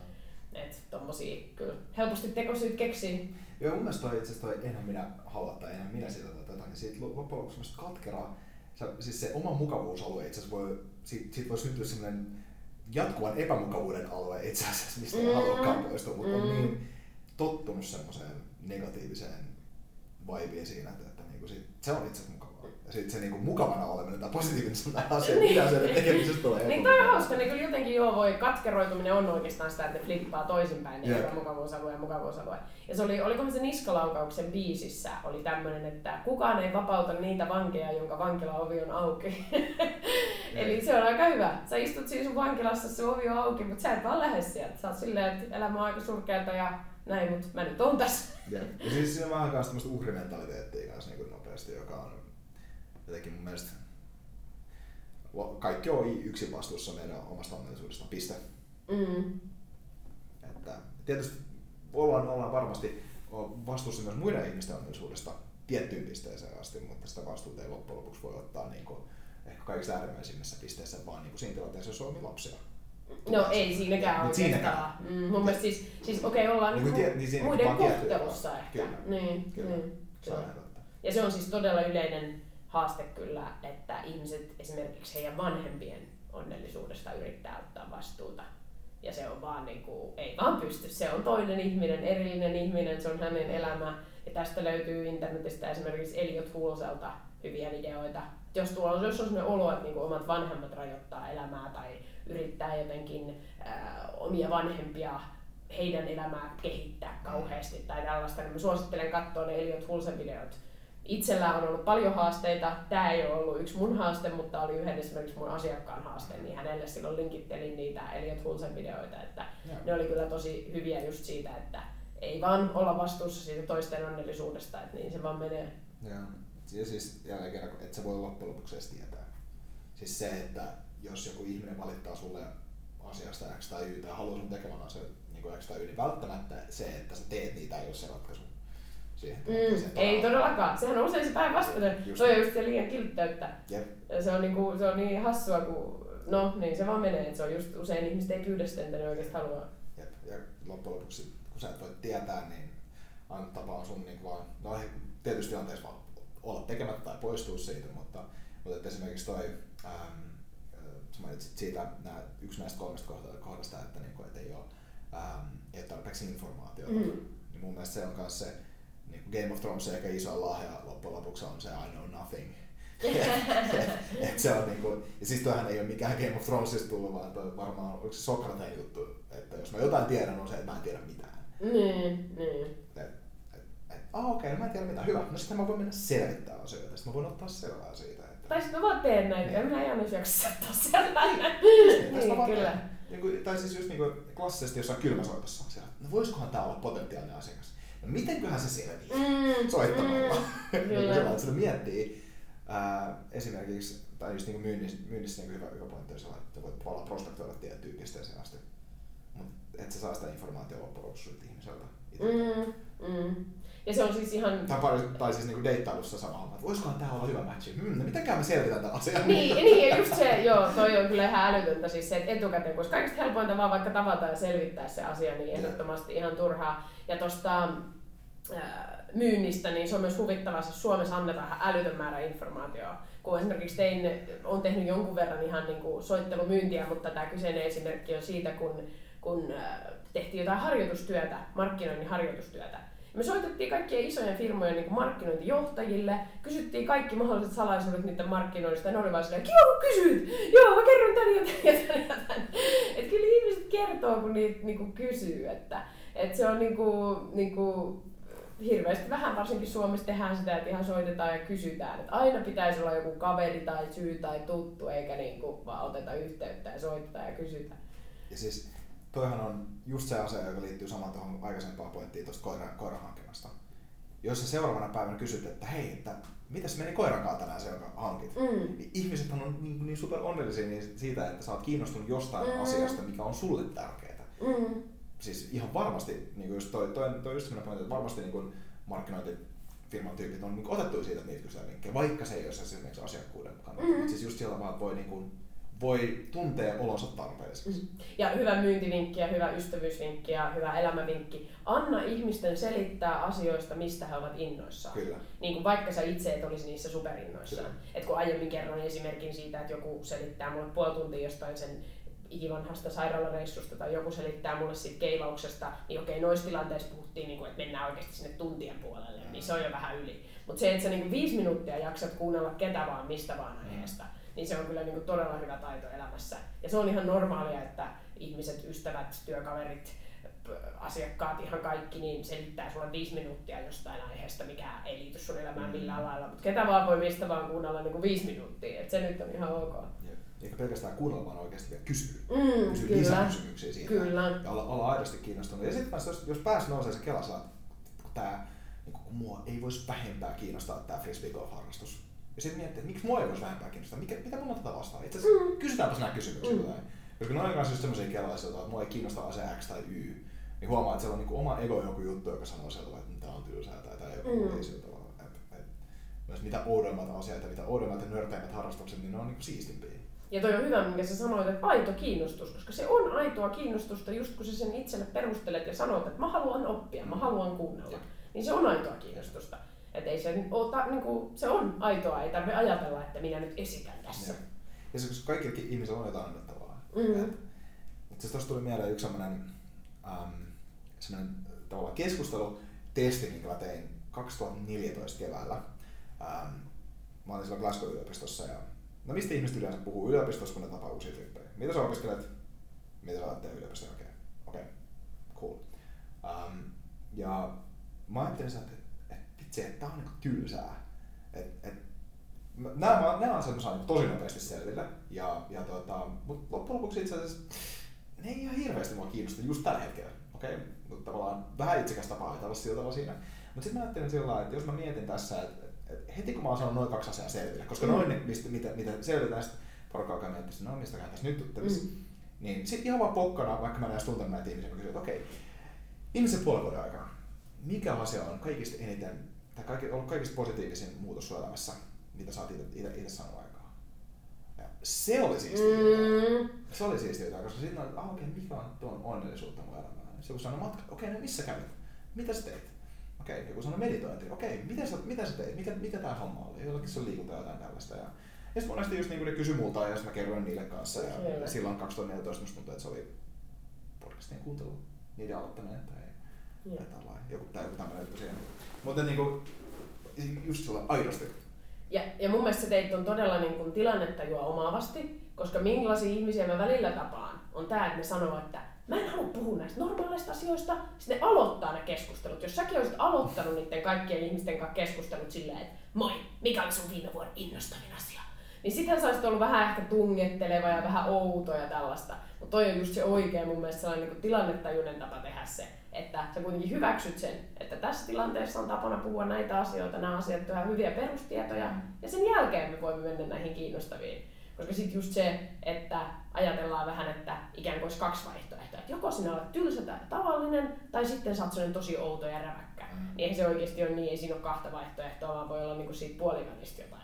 Joo, ja siis pakko myöntää, että mä opin niinku trial and error kautta. että Kyllä mä pari kertaa mä olin, vähän sillä tavalla ja varmasti muutama oluen jälkeen I don't care! Can, can we please? Mutta tota, mut joo, siis niin- nimenomaan Mm. vähän, vähän se pitää tehdä. Ja, tota, ja ehkä just tossakin tilanteessa sit sellainen, että, että ihan kuinka oudolta tavallaan ne sun keskus ja kysymykset kuulostaa ja tavallaan sun, mitä sä nyt olet normaalia tavallaan small talk tavallaan sääntöjä rikkomaan, niin jos sä pystyt nauraa itsellesi, niin Mm. kaikki annetaan anteeksi. Mm, mm. Ja just se niinku, ei ole mitään vaarallista tehdä mitään pieniä rikkomuksia, mutta sitten se ehkä, että jos tahallisesti vaikka yrittää nolata muita ihmisiä jatkuvasti, niin semmoinen on niinku, niinku, totta kai he koko ajan vahingossa loukkaa jotain ihmisiä tai vahingossa nolaa jotain ihmisiä tai jotain tällaista. Aina menee joku vitsi maaliin, semmoista tapahtuu koko ajan, mutta sitten just jos ajatellaan, että sä kulkisit siellä viikon käytävillä ja tekisit jotain noloa temppuja muille, niin se ehkä menee jo sitten vähän yli, mutta niinku, yleisesti ottaen niin mokia tulee kaikille koko ajan. Kyllä, ja siis mun mielestä niin, mä oon, tää on varmaan kolmas kerta, kun mä mainitsin tästä podcastissa, mutta niin kuin, se, että se, että ego saa turpaan välillä omista mogista on tosi hyvä asia. Mm. Et toi, tota, ää, muistan kuunnelleeni Joe Roganin podcastissa siitä, että se sanoi, kun se käy, tota, jos se buuataan lavalla, kun se on kuuntelee stand-up-komikkaa, Mm. niin tota, sä että et vitsi, tää on hyvä asia. Et mun ego saa vähän runtoa, mä huomaan, että niin kun, mulla ei ole mitään väliä. Että Mm. et tavallaan se, taisi jotenkin sanoa, että I don't matter, only the interaction matters. Mm. Että tavallaan, et, et, mulla, jos, mulla, jos mä otan itteni pois siitä yhtälöstä ja mietin vaan, miten se interaktio menee, ja jos se kaikki kritiikki, mitä ihmiset antaa mulle siinä, Mm. niin ne ei annakaan sitä Jesselle, vaan ne antaa sille, niille asioille, mitä mä just sanoin. Kyllä. Ja sit mä en ota sitä henkilökohtaisesti, mä pystyn oppimaan siinä. Ja, ja tota, mä testasin tätä koulussa ää, Lontoossa sillä että jos mulla tuli idea tunnilla, niin aina, kun mulla tuli se idea, joku mielipide, mä viittasin. Mm. Ennen kuin mä edes tajusin, onko se hyvä vai huono. ja Niin. tota, tavallaan sillä että mä tajusin, että jos mä saatais, että et, A, jos mä tajun, että se on huono, niin mun pitää reagoida nopeasti ja muuttaa se, ennen kuin mulla annetaan puheenvuoro. B, jos se on huono ja mä e, e, sanon sen, niin mulla on kaksi vaihtoehtoa siinä. Niin joku porukka nauraa mulle tai sitten sit käydään joku keskustelu. Mm. Anyways, ei joku hyviä vaihtoehtoja. Kyllä. Koska kyllä. Jos, jos on hyvä idea, jee, mä oon kontribuoinut keskusteluun. Jos on huono idea, hyvä. Voi joku on saanut vähän runtua. Mm. Ja jos se on huono idea, niin just sit voi kuitenkin tulla hyvä keskustelu jo tällä, että just ihan sama. Mm. Ja toskin tavallaan mä jo niinku, niinku tuolla mä muistan ajatelleenikin sitä vähän liian negatiivisella pohjalla, koska just toskin niinku helposti miettii sitä, että, että defaultisti sieltä tulee sitten huono ratkaisu tai siis jotain. Että se huono ratkaisu on niinku yksi mahdollisuuksista. Mm. Vaikka voi olla esimerkiksi se, että jos miettii mitä mahdollisia lopputuloksia jossain ihmisten välisessä keskustelussa on, niin siellä on, niitä on tuhansia. Mm. Ja välttämättä niistä vaan niinku pieni osa huonoja. Mm. Ja, ja aina jonkun pitää esimerkiksi olla se luokan niin kuin noloin, jotta muut uskaltaa. Niin sekin on semmoinen, niin juhlissahan esimerkiksi niin kuin pitää usein ottaa se rooli, että, niin kuin, että mä oon nyt sitten se, joka on sekoin, niin muutkin voi olla aika sekoja. että kyllähän se pitää niin kuin, niin kuin, tavallaan sit silloinkin, niin ei sitä tiedä, ei, niin kuin, kun sen osaa, niin ei sitä ota itteensä että muut nauraa mulle tai, tai jotain tällaista, ei sitä ota itteensä, koska se niin kuin, on tavallaan tietoisesti tähän valinnutkin. Mm, kyllä. Mm. Se on vähän niin kuin public service, minkä siitä. Mm, mm. Kyllä, mä oon ihan samaa mieltä.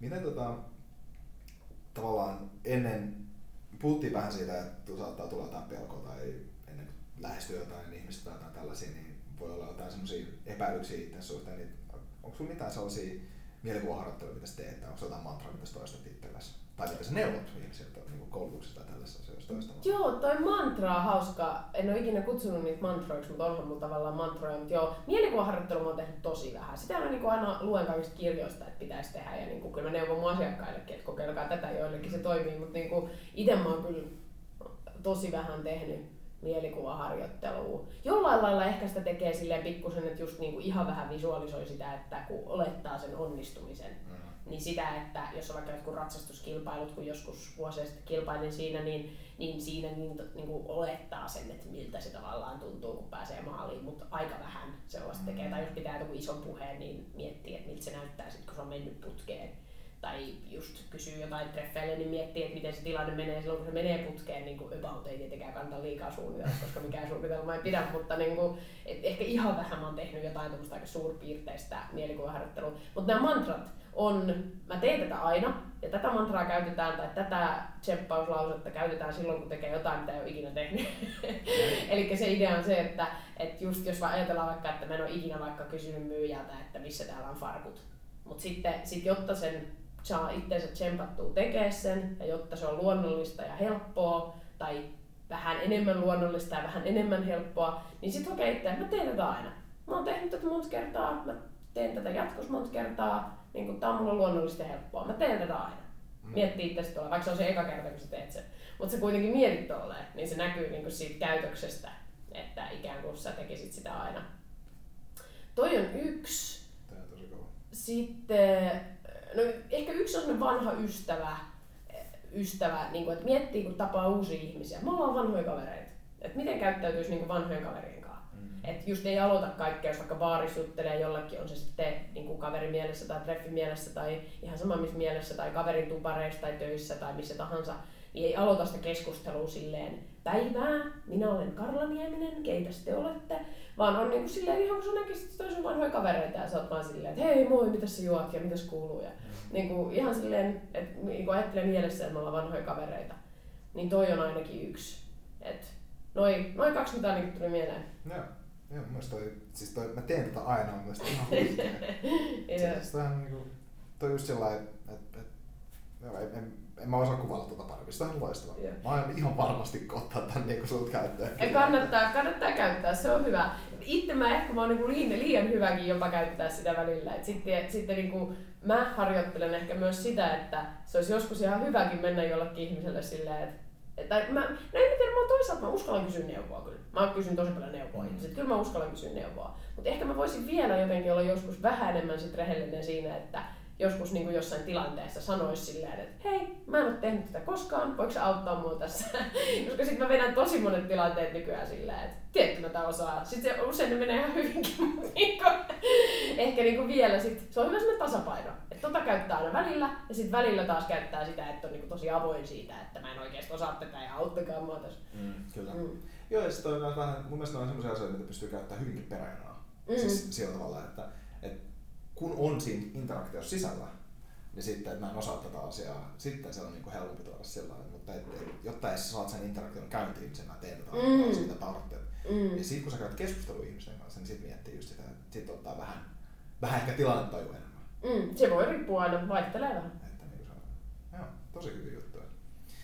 Miten tota, ää, sä oot onnistunut tekemään sun tavallaan tällaisesta intohimosta ja omasta projektista sun, sun duunin. Miten, tota, miten, miten tämä niinku päättyi, sattui tapahtumaan? No sanotaan, että vieläkin ollaan vähän vaiheessa tässä projektissa. Rahallisesti tämä ei millään lailla ole kannattavaa. Et mua aina naurattaa, että itse asiassa suunnittelemme tekisi jopa ihan YouTube-videon siitä, kun mä saan välillä niin huvittavia kommentteja silleen, että niinku, niinku, tyyliin, kun monihan tekee vähän tällaista ihmissuhdetaitokoulutusta mm. vaikka jonkun järjestön kautta tai valtion kautta mm. tai tällaista. Eli toisin sanoen heidän asiakkaat ei maksa siitä. Joo. Ja mähän teen mun kaiken toiminnan niin, että asiakkaat maksaa siitä. Mm. Mikä mun pitää olla silloin aika houkutteleva niille asiakkaille, että ne suostuu maksaa, kun ne saa saman naapurista ilmaiseksi silti, ne tulee mulla. No joo. Mutta jos, tota, jos nyt mennään takaisin tähän asiaan, niin tota, niin sitten mä saan välillä niin todella huvittavia kommentteja silleen, että niin kuin, ikään kuin mä saisin jotenkin, joku sanoi mulle joskus, että sä niinku kuorit kermat kakun päältä tai että sä, niinku, sä saat niinku ekstraa tosta. Mutta mä saan paljon vähemmän. Mä, siis enhän mä niinku, niinku, se on todella vaikeaa saada se toiminta millään lailla kannattamaan, koska niinku, se yritystoiminnan pyörittäminen verrattuna siihen, että sulla on rahoitus valtiolta, on vaan aika paljon haastavampaa. Mm. Ja jos mä men, olisin mennyt silloin, kun mä valmistuin niin vaikka DI-töihin, niin mä olisin tehnyt niinku, tähän mennessä kymmenkertaisesti rahaa varmaan Mm. Että niinku, ei tämä niinku rahallisesti ole oikeasti silleen kannattavaa verrattuna DI-töihin. että se on kyllä tosi pitkän aikavälin projekti rakentaa sitä omaa bisnestä silloin, kun riippuu tietenkin siitä alasta. Mm. Että on mulla paljon yrittäjäkavereita, jotka on rakentanut niinku todella rahallisesti menestyksekkään bisneksen totta kai. Että kyllähän se, niinku, mutta sanotaan, että tämmöisellä alalla yrittäminen, niin siinä pitää olla aika paljon intohimoa ja se on aika pitkän aikavälin projekti. Että nyt tää, niin kuin tässä mä oon nyt ö, kuusi vuotta, joo, kuusi vuotta vissiin sun, niin 2011 joo, eli kuusi vuotta. Mä oon kuusi vuotta nyt pitänyt näitä koulutuksia. Nyt tää alkaa olla niin kuin, sillä, että tätä voi sanoa työksi. Yeah. Periaatteessa mä oon kuusi vuotta harrastanut tätä Niin on se, niin kuin, se, että jaksaa jotain asiaa tehdä kuusi vuotta silleen, että se ei oikeasti kyllä ole se koko kuusi vuotta ollut minkäänlainen työ, niin mm. on se aika, aika vaativaa, mutta sitten pitää olla se motivaatio, että haluaa tehdä sitä, mitä tekeekään ja myös äh, nauttii auttamisesta. Se on itselle se iso motivaatio yksi, että se on tärkeää. Ja mikä se on niin kuin, niinä hetkinä, kun sä oot tavallaan miettinyt just sitä, että äh, tai jos on tullut sellaisia hetkiä siis, että, että, että onko tässä mitään järkeä, että tästä ei saa mitään fyrkkaa, voisin, jos, mä, jos, mä, jos, mä, jos mä menen niin tekemään perus tutalaisena jotain konsulttihommia, niin osaa paljon enemmän. Mikä tavalla on, on se ollut se sun sitten tavallaan henkilökohtainen tavallaan self-talkki siinä vaiheessa, että mm. et, ei, kyllä mä, kyllä mä jaksan tätä vielä paljon. Mm. Mikä on niin isoin motivointi ollut siellä taustalla? No siis, no mähän on tehnyt kyllä just sitä, että mä oon pystynyt aina tehdä niinku osa-aika hommia. Et se on mun ollut sellainen, että mä oon siis opettanut tosi paljon fysiikkaa esimerkiksi ja on tehnyt just kaiken maailman tuotantokonsultointiprojekteja varsinkin opintojen ohessa ja sitten tota, on tehnyt myös softatestausta ja kaikkea, niin mulla on ollut osa-aikaisesti tai projektiluontoisesti aina kaikkea tämmöisiä hyväpalkkaisia insinöörihommia niin se on niinku yksi sellainen, että ei mun ole tarvinnut missään vaiheessa niinku, niinku olla silleen, että öö, ei ole ruokaa. Niinku. Sanotaan, että välillä on ollut vähän vähän ruokaa, on ollut ruokaa. et se on niinku semmoinen, että, että se on kyllä yksi, ne osa-aikahommat on yksi. Mut sitten, ja yksi on se, että kun mä en ole oikein ikinä halunnut lapsia, mä oon miettinyt sitä, niinku, että mikä tavallaan aiheuttaa sen, että ihmiset valitsee ne perinteiset työt. Ja onhan se yksi semmoinen, että jos oikeasti haluaisi vaikka lapsia, mm. niin ei nyt voi ajatella, että ei ole rahaa niin kuin varmuudella ruokkia niitä lapsia. Mm. Et mä luulen, että se on kyllä aika iso semmoinen, että jos ihmiset haluaa perheen tai haluaa lapsia, niin se kyllä ajaa aika paljon, se tekee jotain muuta kuin sitä, mitä huvittaa, koska sitten on mieluummin se palkkatyö. Että kyllä se, niinku, niinku, se on varmaan yksi. Olisikohan jotain muuta? Mm. No jotenkin, en mä tiedä, mulla on hirveän vahva se semmoinen, kun mä oon joskus ala-aste, yläasteiässä ollut, ei voi sanoa kiltti, koska mä en ole ollut kiltti, mutta mä oon ollut niinku sellainen, että mä oon panostanut perinteisiin asioihin, niinku just vaikka kouluun. Mm-hmm. Ja just niinku lukiossakin mä panostin niihin perinteisiin asioihin. Niin sitten mun tulisi jossain vaiheessa niinku lukion loppupuolella ehkä tai jossain siinä, niin mulla tuli se sellainen, niin kuin, että mä en enää panosta mihinkään perinteisiin asioihin, sellainen vastareaktio. Niin ehkä mun jossain määrin on se vielä edelleen, että ei tavallaan niin kuin, ei koe mitään sellaista painetta, että pitäisi tehdä samaa kuin kaikki muut, vaan enemmän kokee vaan painetta, että mm. haluaa tehdä just sitä, mitä huvittaa. Ja mun mielestä on tavallaan on tosi, toi on, ja toi on mun mielestä on tosi tärkeä viesti välittää kaikille, varsinkin nuorille, jotka on miettimässä, miten haluaa opiskella tai tehdä just sillä tavalla, että ei ole paineita tehdä asioita, mitä kaikki muut. Mm. Että tota, mun mielestä jotenkin erityisesti jossain niin abivuonna lukiolaisilla olisi, olisi hyvä käydä kertoa semmoinen, niin kuin antaa semmoinen lista, että tässä on niin kuin sulle seuraavat ei ole hyviä syitä valita opiskelupaikkaa. Mitä kaverit tekee, mitä vanhemmat tekee, mistä saa fyrkkaa, missä on parhaat bileet. Mm. Ehkä niissä verkostoituu eniten, siinä voi olla aika hyvä mm. sillä tavalla. Ja vähän voi saa mun mielestä miettiä fyrkkaa. No kyllä kannattaa miettiä sillä tavalla, mutta mun mielestä fyrkankin suhteen niin kuin aika hyvä, hyvä, hyvä ajatus oli. Mä, en, mä kuulin tämän joskus lukio aikana jostain, en, en tiedä mistä. Tämä oli myös tosi hyvä lause, että ihan sama mitä sä teet, jos sä oot paras, sä tiedät aina hyvin. Mm, toi on totta. Ja jos se on se ase, mitä sä oikeasti haluat tehdä, niin oo paras siinä. Mm-hmm. Ja tee, sitä, tee se hyvin, niin siitä tulet, niin kuin, mm. sä tulet tekemään elatos sillä. Mm. Ei siinä ole niin kysymystäkään. Että kaikki, kaikki huippusuoritukset aina, aina, aina mm. tehdä, mutta sitten myös tiedä, mitä se vaatii se huippusuoritus. Mm. Toi on musta tosi hyvä ajatus ja kannattaisi tehdä niin kuin sivuhuomautuksen, kannattaisi tehdä englanniksi aika monella alalla, koska suomalaiset markkinat on niin pienet, että Kyllä. varsinkin englanniksi. Ja sitten minusta tossakin olisi hyvä miettiä sitä, että ei tarvitse valita toista ääripäätä. Että ihmiset jotenkin liikaa ajattelee sillä, että minä toteutan itseäni ja teen ihan mitä huvittaa. Tai sitten minä menen peruspertti-insinöörin töihin niin kuin tavallaan onhan siinä välissä aika paljon kaikkea. Että voi just tehdä osa-aikaisesti tai voi tehdä silleen, että vähän, vähän niin kuin puoliksi toisella alalla ja puoliksi toisella alalla tai yhdistää niihin insinöörihommiin jotain räjähtävän upeaa jotain muuta juttua. Että mm. niin kuin, vähän silleen tekee omalla tavallaan niitä hommia, että ei siinäkään ole kahta eri vaihtoehtoa. Joo, ja siis on niin kuin, aika paljon vapaut, vapauttakin, varsinkin koulu, korkeakoulutuilla räätälöidä hyviä niin kuin, uria. Siis sillain, ja portfolio-urathan on tulossa enemmänkin semmoiseksi standardiksi, Mm. Käyttää vähän kokemusta tuolta ja käyttää vähän kokemusta tuolta ja sitten uudelleen kouluttautua tuossa vaiheessa ja se on vaan pakko. Mm. Ää, erityisesti siis myös niin jos miettii vaikka teknisen ohjelmistokehitystä, niin mm. teknologiat muuttuu niin kovaa vauhtia, että sun pitää osaa perusfundamentaalit hyvin, mutta myös oppia niitä uusia teknologioita jatkuvasti. Mm. Mun mielestä on kyllä ihan sama pitää päteä kyllä paikkansa myös tavallaan myyntityössä sillä tavalla, vaikka että perusmyynnin filosofia, että tällaista asiat niin kuin ei koskaan varmaan kuole, mm. niin digitalisoituva maailma muuttaa muun muassa ihmisen käyttäytymistä aika paljon ja tällaisia mm. asioita, niin ihan varmasti siinäkin tulee se kehitys. Ja varsinkin se, että jos pitää itse valmiina oppi, opintojen suhteen jossain vaiheessa tavallaan, niin se on aika turha, mm. turha ajatus. Kyllä.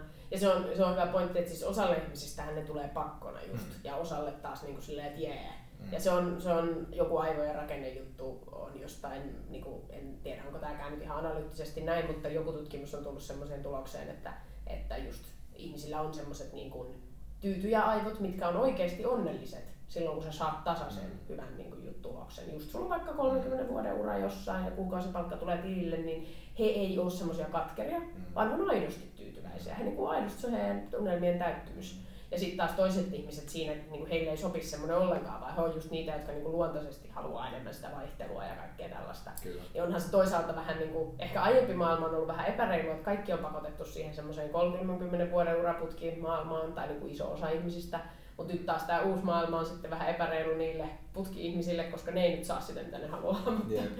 se on vähän haastavaa. Niin, ja eikö se joku sanonut menikin sillä että niinku salaisuus onnea on alhaiset odotukset? siis sillä että mun mielestä, mä, mä, mä en itse allekirjoita tota siis sinänsä, mm. että mun mielestä niin kuin, omiin odotuksiin pääseminen on ehkä just se niin kuin sinänsä ehkä salaisuus onneen tuossa, tuossa tilanteessa, mutta toisaalta ää, ehkä just ne vaihtelee kans ihmisten suhteen. Mm, toiset aivot on just tällaisia, että toiset tavallaan on joko kasvatuksen tai sitten biologian varmaan kummankin seurauksena niin tota, tietynlaisia sitten sen suhteen, mitä oikeasti haluaa saada aikaan. Kyllä. Ja kans mun mielestä tuossa kanssa se, mitä on ihan hyvä välillä miettiä ehkä just varsinkin, jos sä oot semmoinen henkilö, joka tyytyy helposti, niin kyseenalaistaa itseänsä sillä lailla, että miksi mä tyydyn helposti. En mä tiedä. No, mun mielestä niin siis sillä lailla, että ehkä miettiä, että minkä takia se joku ajattelutapa on tullut siis sillä tavalla, että pääsee vähän sille ylä, ylätasolle it, oma itsensä kanssa. Mutta mut toisaalta tuossa, mun joo, se on hyvä ehdottomasti päästä sinne ylätasolle ja niinku just kyseenalaistaa itsensä. Mutta mun mielestä tuossa pikkusen näkyy ehkä se, että sä ajattelet, että se ihminen on syvällä sisimmässä jotenkin katkeroitunut tai epärehellinen. Mutta ei se välttämättä ei, ole. ei, ei, todellakaan, ei, tar- ei, ei välttämättä todellakaan ole. Ja siis ihan yhtä lailla mun mielestä sitä pitää kyseenalaistaa, että mun pitää saavuttaa asia X tai Y. Kyllä, niin ja, ja tavallaan se, että mink- minkä hemmetin takia mun pitää saada nämä kaikki asiat aikaan. Mm. Että tota, varmasti niinku se, semi-positiivinen ilmiö, tai on se niinku, il, no ilmiö kuitenkin, niin jos miettii just esimerkiksi sitä, että kun startup-pöhinä on täydessä vauhdissa, niin sitten tavallaan jos sit, munkin pitää perustaa firma. Miksi sun pitää perustaa firma? Sen takia, että sä oikeasti haluat tehdä Mm. sitä, vai sen takia, että kaikki muut tekee sitä. Meneekö sun ehkä omat niinku skillit hukkaan siinä, jos sä perustat firmaa esimerkiksi, vai pitäisikö tehdä jotain muita asioita X tai Y sillä tavalla, että ihan yhtä lailla, oot sä sitten semmoinen, jonka tavoitteet on super korkealla, tai sillä lailla, että tyydyt niin kuin, asioihin kyseenalaista, niin kuin, on vähän se paholaisen asetelma itse suhteen. Mm, kyllä. Että oikeasti argumentoi niin kuin, kaikkia sun vahvimpia mielipiteitä vastaan. Mm. Käy tutkimaan niitä, mieti niitä ja sitten tavallaan sieltä, okei, okay, nyt mä ymmärrän ehkä ton, ja nyt mä ymmärrän ehkä itteeni kanssa eri tavalla just jollain. Ja varmasti voi käyttää just siinä tilanteessa, tiedätkö, jos tulee, että mua ei kiinnosta toi ihmisen kuunteleminen. Niin tavallaan miettii, että ehkä mua voisikin kiinnostaa. Todellakin kannattaa kyllä kyseenalaistaa. Kyseenalaista, joo. Ja se, se ei välttämättä niin aina tunnu hyvältä, mutta semmoinen niin kuin, pieni eksistentiaalinen kriisi aina välillä, niin se on virkistää Mm. omassa elämässä kanssa. Kyllä, siitä yleensä, yleensä siinäkin kohdassa siitä esteestä tai haasteesta löytää jotain, mikä on oikeasti hyödyksi tai juttu. Tota, Jämurten sivua kuvauksessa oli maininta leoverosta. Joo, kyllä. Mikä on leoveros parasta? Leovedus parasta. Nopea, tehokas treeni on leovedus parasta. Se on ehkä se sellainen. Ja jollain lailla myös niin kun, itsensä ylittäminen sinänsä, koska moni nainen ei vedä montaa leukaa, niin sitten se on ihan hieno, hieno Mm. saavutus. Ja minkä takia siellä puhutaan leuavedosta, niin hyvä kertoa aina jotain tämmöisiä vähän erikoisia asioita, mitkä ihmiselle jää mieleen, niin se on ihan hauska, että siellä on joku sellainenkin. Joo, se on hyvä. Tota, mites ähm, tässä podcastissa monesti kysytään myös vähän semmoisia vinkkejä ää, muiden lähteiden suhteen. Miten niin kun, kummatkin tehdään podcasteja. Mitä podcasteja sä itse kuuntelet?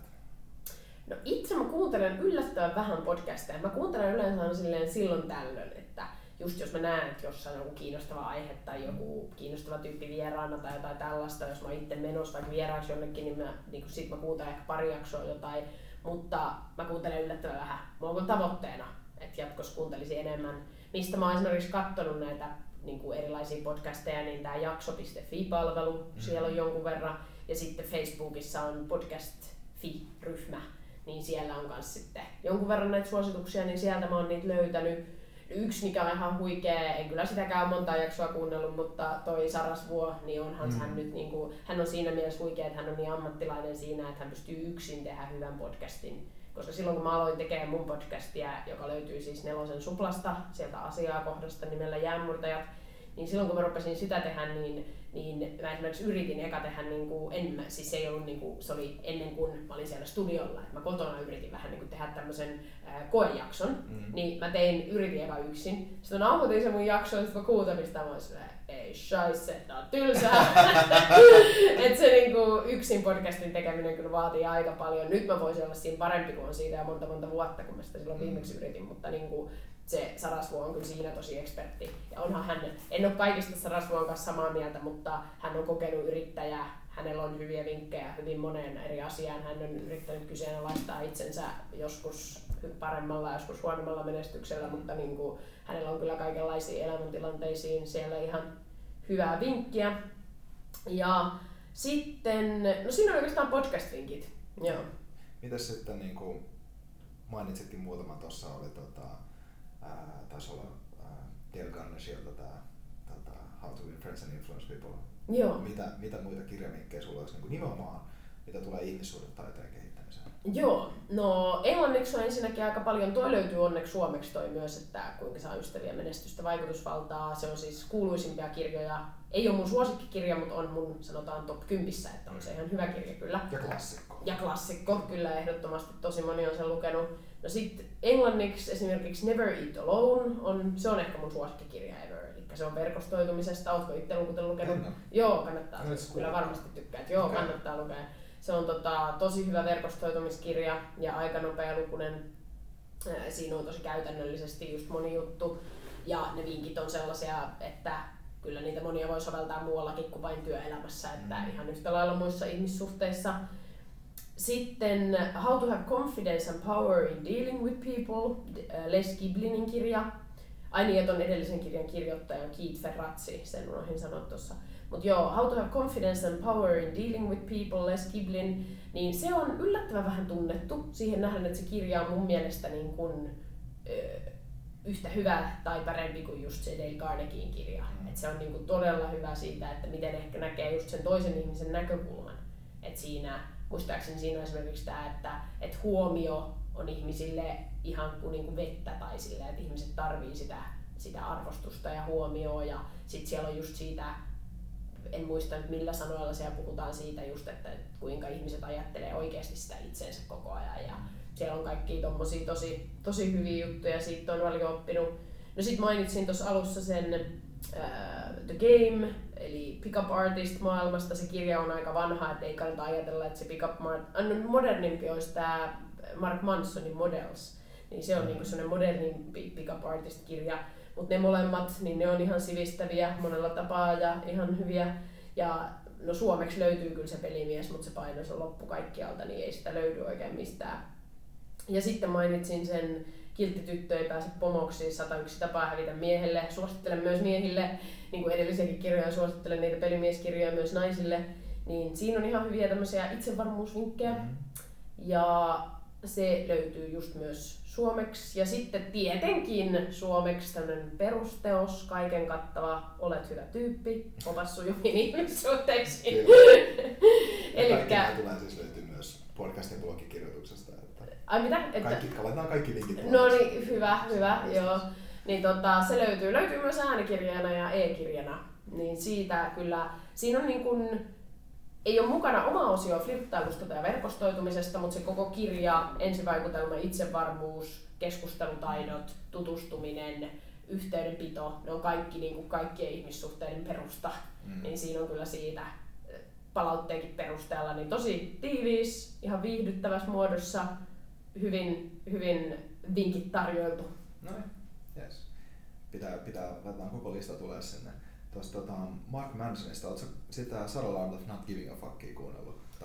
En ole vielä, mä itse asiassa ostanut sen, mutta en ole ehtinyt. Siitä mä oon kuullut aika monelta, että se oli aika yllättävän erilainen kuin se muu materiaali. Joo, mä en, oo- mä en, siis mä en muuta sieltä itse asiassa Ai lu- lukenut okay. mutta toi, tota, ää, se on mun mielestä jännä kirja, koska siis se titteli on just toi Sutherland of Not, Giving a Fuck, mutta siellä on hyvin tavallaan ytimessä myös omien niin kuin, välittäminen ja omista arvo, omien arvojen mukainen elämä, mm. joka on mun mielestä tosi siistiä sillä, että se on, siinä puhutaan myös siitä, että vaan mä en välitä, mutta tois se kääntöpuoli tulee siinä kanssa esiin. Joo. Toi, tota, äh, mun mielestä tuossa esimerkiksi jos miettii tota, The Game, The Game on tietysti ihan klassikkokirja ja, ja, ja tota, toi Pickup Artist maailmasta löytyy niinku tosi mielenkiintoisia niinku, tota, tietysti hyvin, hyvin provosoivia tota, kirjoittajia. Mutta yksi juttu, mikä siellä esimerkiksi mulle tuli vastaan, oli se, että oli tämä klassikko, että, ää, että loppujen lopuksi että kaikki tulee, kaikki avaa nämä kirjat sen takia, että saa ne pikaplaanit ja kukaan ei oikeasti itse asiassa, niin se ei ole se ison, ison aha-elämys, mikä sieltä löytyy. Mm. Ää, mikä mun mielestä on hauska juttu miettiä niin kuin sun podcastia ja firmaa sillä, että, että ehkä ihmiset saattaa etsiä sitä, mikä on se jäämuototekniikka. Mutta se ei ole Niin. itse asiassa, mikä niitä oikeasti eniten auttaa siinä. Niin, kyllä. It, käsittelet se itse niin tavallaan tätä, näitä ihmissuhdetaitoja vähän sellainen niin tekniikka versus tai niin kuin se out, outer game, inner game tavallaan Mm. jutulla. No mä uskon, että se tekeminen vie sinne niin kuin sisäisempiin juttuihin. Mm. Eli mun mielestä yleinen virhe on se, että mä en usko, että sitä sisäistä voi nimenomaan kehittää sillä analysoinnillansa. Niin kuin tiedolla ja analysoinnilla sen voima on rajallinen. Niin siinä mielessä mulla on kyllä just myös niitä kaikkia esimerkkilauseita ja puheaihelistoja ja harjoituslistoja ja yhteydenpito kaikkia muistilistoja ja tällaisia, että teen näin, teen näin, teen näin. Mm. Koska mä uskon, että se vie se tekeminen just sinne sisäiseen enkä mä usko, että sitä sisäistä voi vain kehittää sillä jatkuvalla tiedolla ja analysoinnilla, niin jonkunlainen yhdistelmä näitä, mutta tavallaan se, mihin mä oon erikoistunut, on enemmän ehkä se tekeminen. Ja mä oon tossa niinku ihan samaa mieltä sun kanssa mun se, että tavallaan sä teet jotain asioita, ainakin avaa sulle se väylän saada jotain dataa sieltä mm-hmm. loppujen lopuksi. Ja loppujen lopuksi, jos miettii sitä niin sisäistä peliäkin ehkä, niin sekin vaatii tekemistä, vaikka sun itses kanssa. Et, mm. et, niin meditaation tekemistä tai päiväkirjan kirjoittaminen mm. sillä tavalla, että sä teet tällaisia asioita itse se on tekemistä oikeasti. Mm. Se voi olla, että se on osasta tärkeää tekemistä sitten tietysti näiden niin kuin, varsinaisten tekniikoiden käyttämisen lisäksi tavalla, mutta se on kaikki tekemistä. Kyllä, ja toi oli musta hyvin sanottu, että se avaa sen väylän sinne oikeaan dataan, niin kuin yksi mun kaveri sanoi, että kun sä teet ihmisten kanssa, sä näet, miten oikeat ihmiset reagoivat. Koska just se, että tekee niitä jotain omia tilanteita päässä. Et mä sanon näin, sit tää toimii näin, sit seuraavaksi toi sanoo noin. Niin ihan sama, se on kaikki vaan tää huuhaa kuvitelmaa. Se, että sit kun sä käytännössä heität jonkun jutun jollekin ja sä näet, mitä se oikeasti tekee, niin sit se on just sitä oikeaa dataa. Kyllä. Eikä se semmoinen kuvittelu. Jep. Joo, kyllä niinku ainakin niinku vielä tuntuu siltä, että me ei eletä, eletä missään tuota tietokonesimulaatioissa, me eletään ihan oikeassa maailmassa, niin ehkä kannattaa myös niinku itsekin oma, oma, omassa mielikuvitusmaailmassa lähteä Ja mua siis hirvittää hirveästi minkälaista just se on sitten, kun niinku enemmän käytetään kaikkea kaikkea niin kuin AI-asiakaspalvelua ja tällaista mm. tekoälyasiakaspalvelua, niin minkälaista se on, koska nehän varsinkin aluksi, varsinkin aluksi kun on kehittymättömiä, siis mä en todellakaan vastusta niitä, mutta kun on aluksi kehittymättömiä, niin nehän varsinkin toimii niin, että sä teet asian A, ne tekee asian B. Mm. Sä sanot asian C, niin ne tekee asian D. Ja kun oikeat ihmiset ei toimi niin, vaan siinä on niin paljon sitä, sun pitää tottua siihen semmoiseen vaihteluun ja epämääräisyyteen ja kaikkeen tällaiseen. Niin tavallaan sit, jos joku ihminen oppii sen vuorovaikutustaidot vuorovaikutuksessa jonkun potin kanssa, niin hän ei opi sitä, kuinka sun pitää kestää oikeiden ihmisten kanssa niin paljon sitä epämääräisyyttä ja semmoista mähmäisyyttä. niin se on aika jännä. Kyllä, ja loppujen lopuksi sitä tilannettajua ja sitä, miten se pystyy tavallaan toimii irrationaalisten yksiköiden mm. eli ihmisten kanssa. Aivan. Niin sä et saa muuta kuin tekemällä. Niin, ja, kyllä. Ja, ja kans just siinäkin niin kuin, ää, se, mitä enemmän sä teet, niin sitä parempi susta tulee suuremmassa osassa keisseissä. Ja silti voi tulla sellaisia asioita, mistä sulle mitään hajuu. Mm, ja sehän, mm. sehän siinä on parasta. Mm, kyllä. Hei, tota, meillä on mun mielestä ollut tässä ihan huikeat, huikeat, huikeat aiheet käsiteltynä. Miten, tota, ää, ja varmasti voitaisiin jatkaakin tätä vielä pidempään. Miten, jos ihmiset haluaa ottaa sun yhteyttä, tsekkaa sun juttuja, mistä löytää Joo, eli www.jäämurtajat.fi tai www.jaamurtajat.fi, molemmat toimii, niin tota, sieltä löytyy linkit äh, ainakin blogiin ja, ja kurssien sivuille. Mm-hmm. Nyt on itse asiassa syyskuun 16-17 päivä on tämän syksyn kurssi. Sitten löytyy luentoja, voi tilata sieltä myös. Ja kirjalle on omat sivut, olet hyvä tyyppi.fi, olet hyvä tyyppi.fi toimii ainakin. Ja sieltä löytyy esittelyjä ja kaikki mahdolliset linkit siihen kirjaan liittyen. YouTubessa löytyy, hakee Karla Nieminen tai Jäämurtajat, niin sieltä löytyy. Ja tosiaan sieltä Nelosen suplasta löytyy podcastit asiaa kohdasta nimellä Jäämurtajat. Niin noista ainakin. Ja Facebookissa kannattaa tykätä Jäämurtajista ja kirjasta ja musta, niin sieltä löytyy myös kaikenlaisia linkkejä sitten. No niin, hyvä. Ja kaikkiin näihin linkkeihin tulee tietysti linkit. linkit kyllä. Show kyllä. podcastiin tänne blogiin blogiin myös. Ja minkä ihmeessä kuuntelee, tuota, mä en ole Karlo sun kirjan lukenut, äh, mutta mä oon sun podcastin kuunnellut, se on myös ihan huikea tavaa. Erityisesti, erityisesti toi niin viimeisin just Esa Saarisen kanssa oli myös niin kuin, tosi, tosi kiva kuunnella sitä. Niin. Ja sekin on hauska huomaa, kuinka erilaisia ihmiset on, koska tosi moni on sanonut, että just niinku se Esa Saarisen jakso on superhyvä ja se on varmaan niistä kuunnelluimpia tai Esa Saarihan on tietenkin pidetty mahtava tyyppi ja tällä lailla. Sitten taas osa on sanonut, että just niinku on tykännyt hirveästi siitä, kun on vieraana ollut joku semmoinen, joka niinku heittää sen pointin ja se on siinä. Mm. Niinku, että osa taas tykkää sellaisesta, että ihmisiä riittää monen junaan. Se on, se on just näin. Hei, tota, onko sulla tähän meidän kuulijakunnalle jotain loppukanettia niin hyvänä avainvinkkinä ihmissuhdetaitoihin? Heitetään nyt vaikka tällainen, että teet tarpeeksi, kasvata sitä ännää, niin kuin tässä usean otteeseen, usean otteeseen puhuttiin, että mikä tahansa se tavoite on, niin yritä sitä sata kertaa, niin joku niistä menee edes suunnilleen putkeen. Että se on ehkä tällainen päivän, päivän vinkki ja tavoite, eli sopiva määrä, niin kyllä sieltä jotain laatuakin tulee sitten ja mukavaa loppuvuotta. Loistavaa. Kiitos Karla tosi paljon, että tulit podcastiin ja jälleen kerran kiitos kaikille kuulijoille.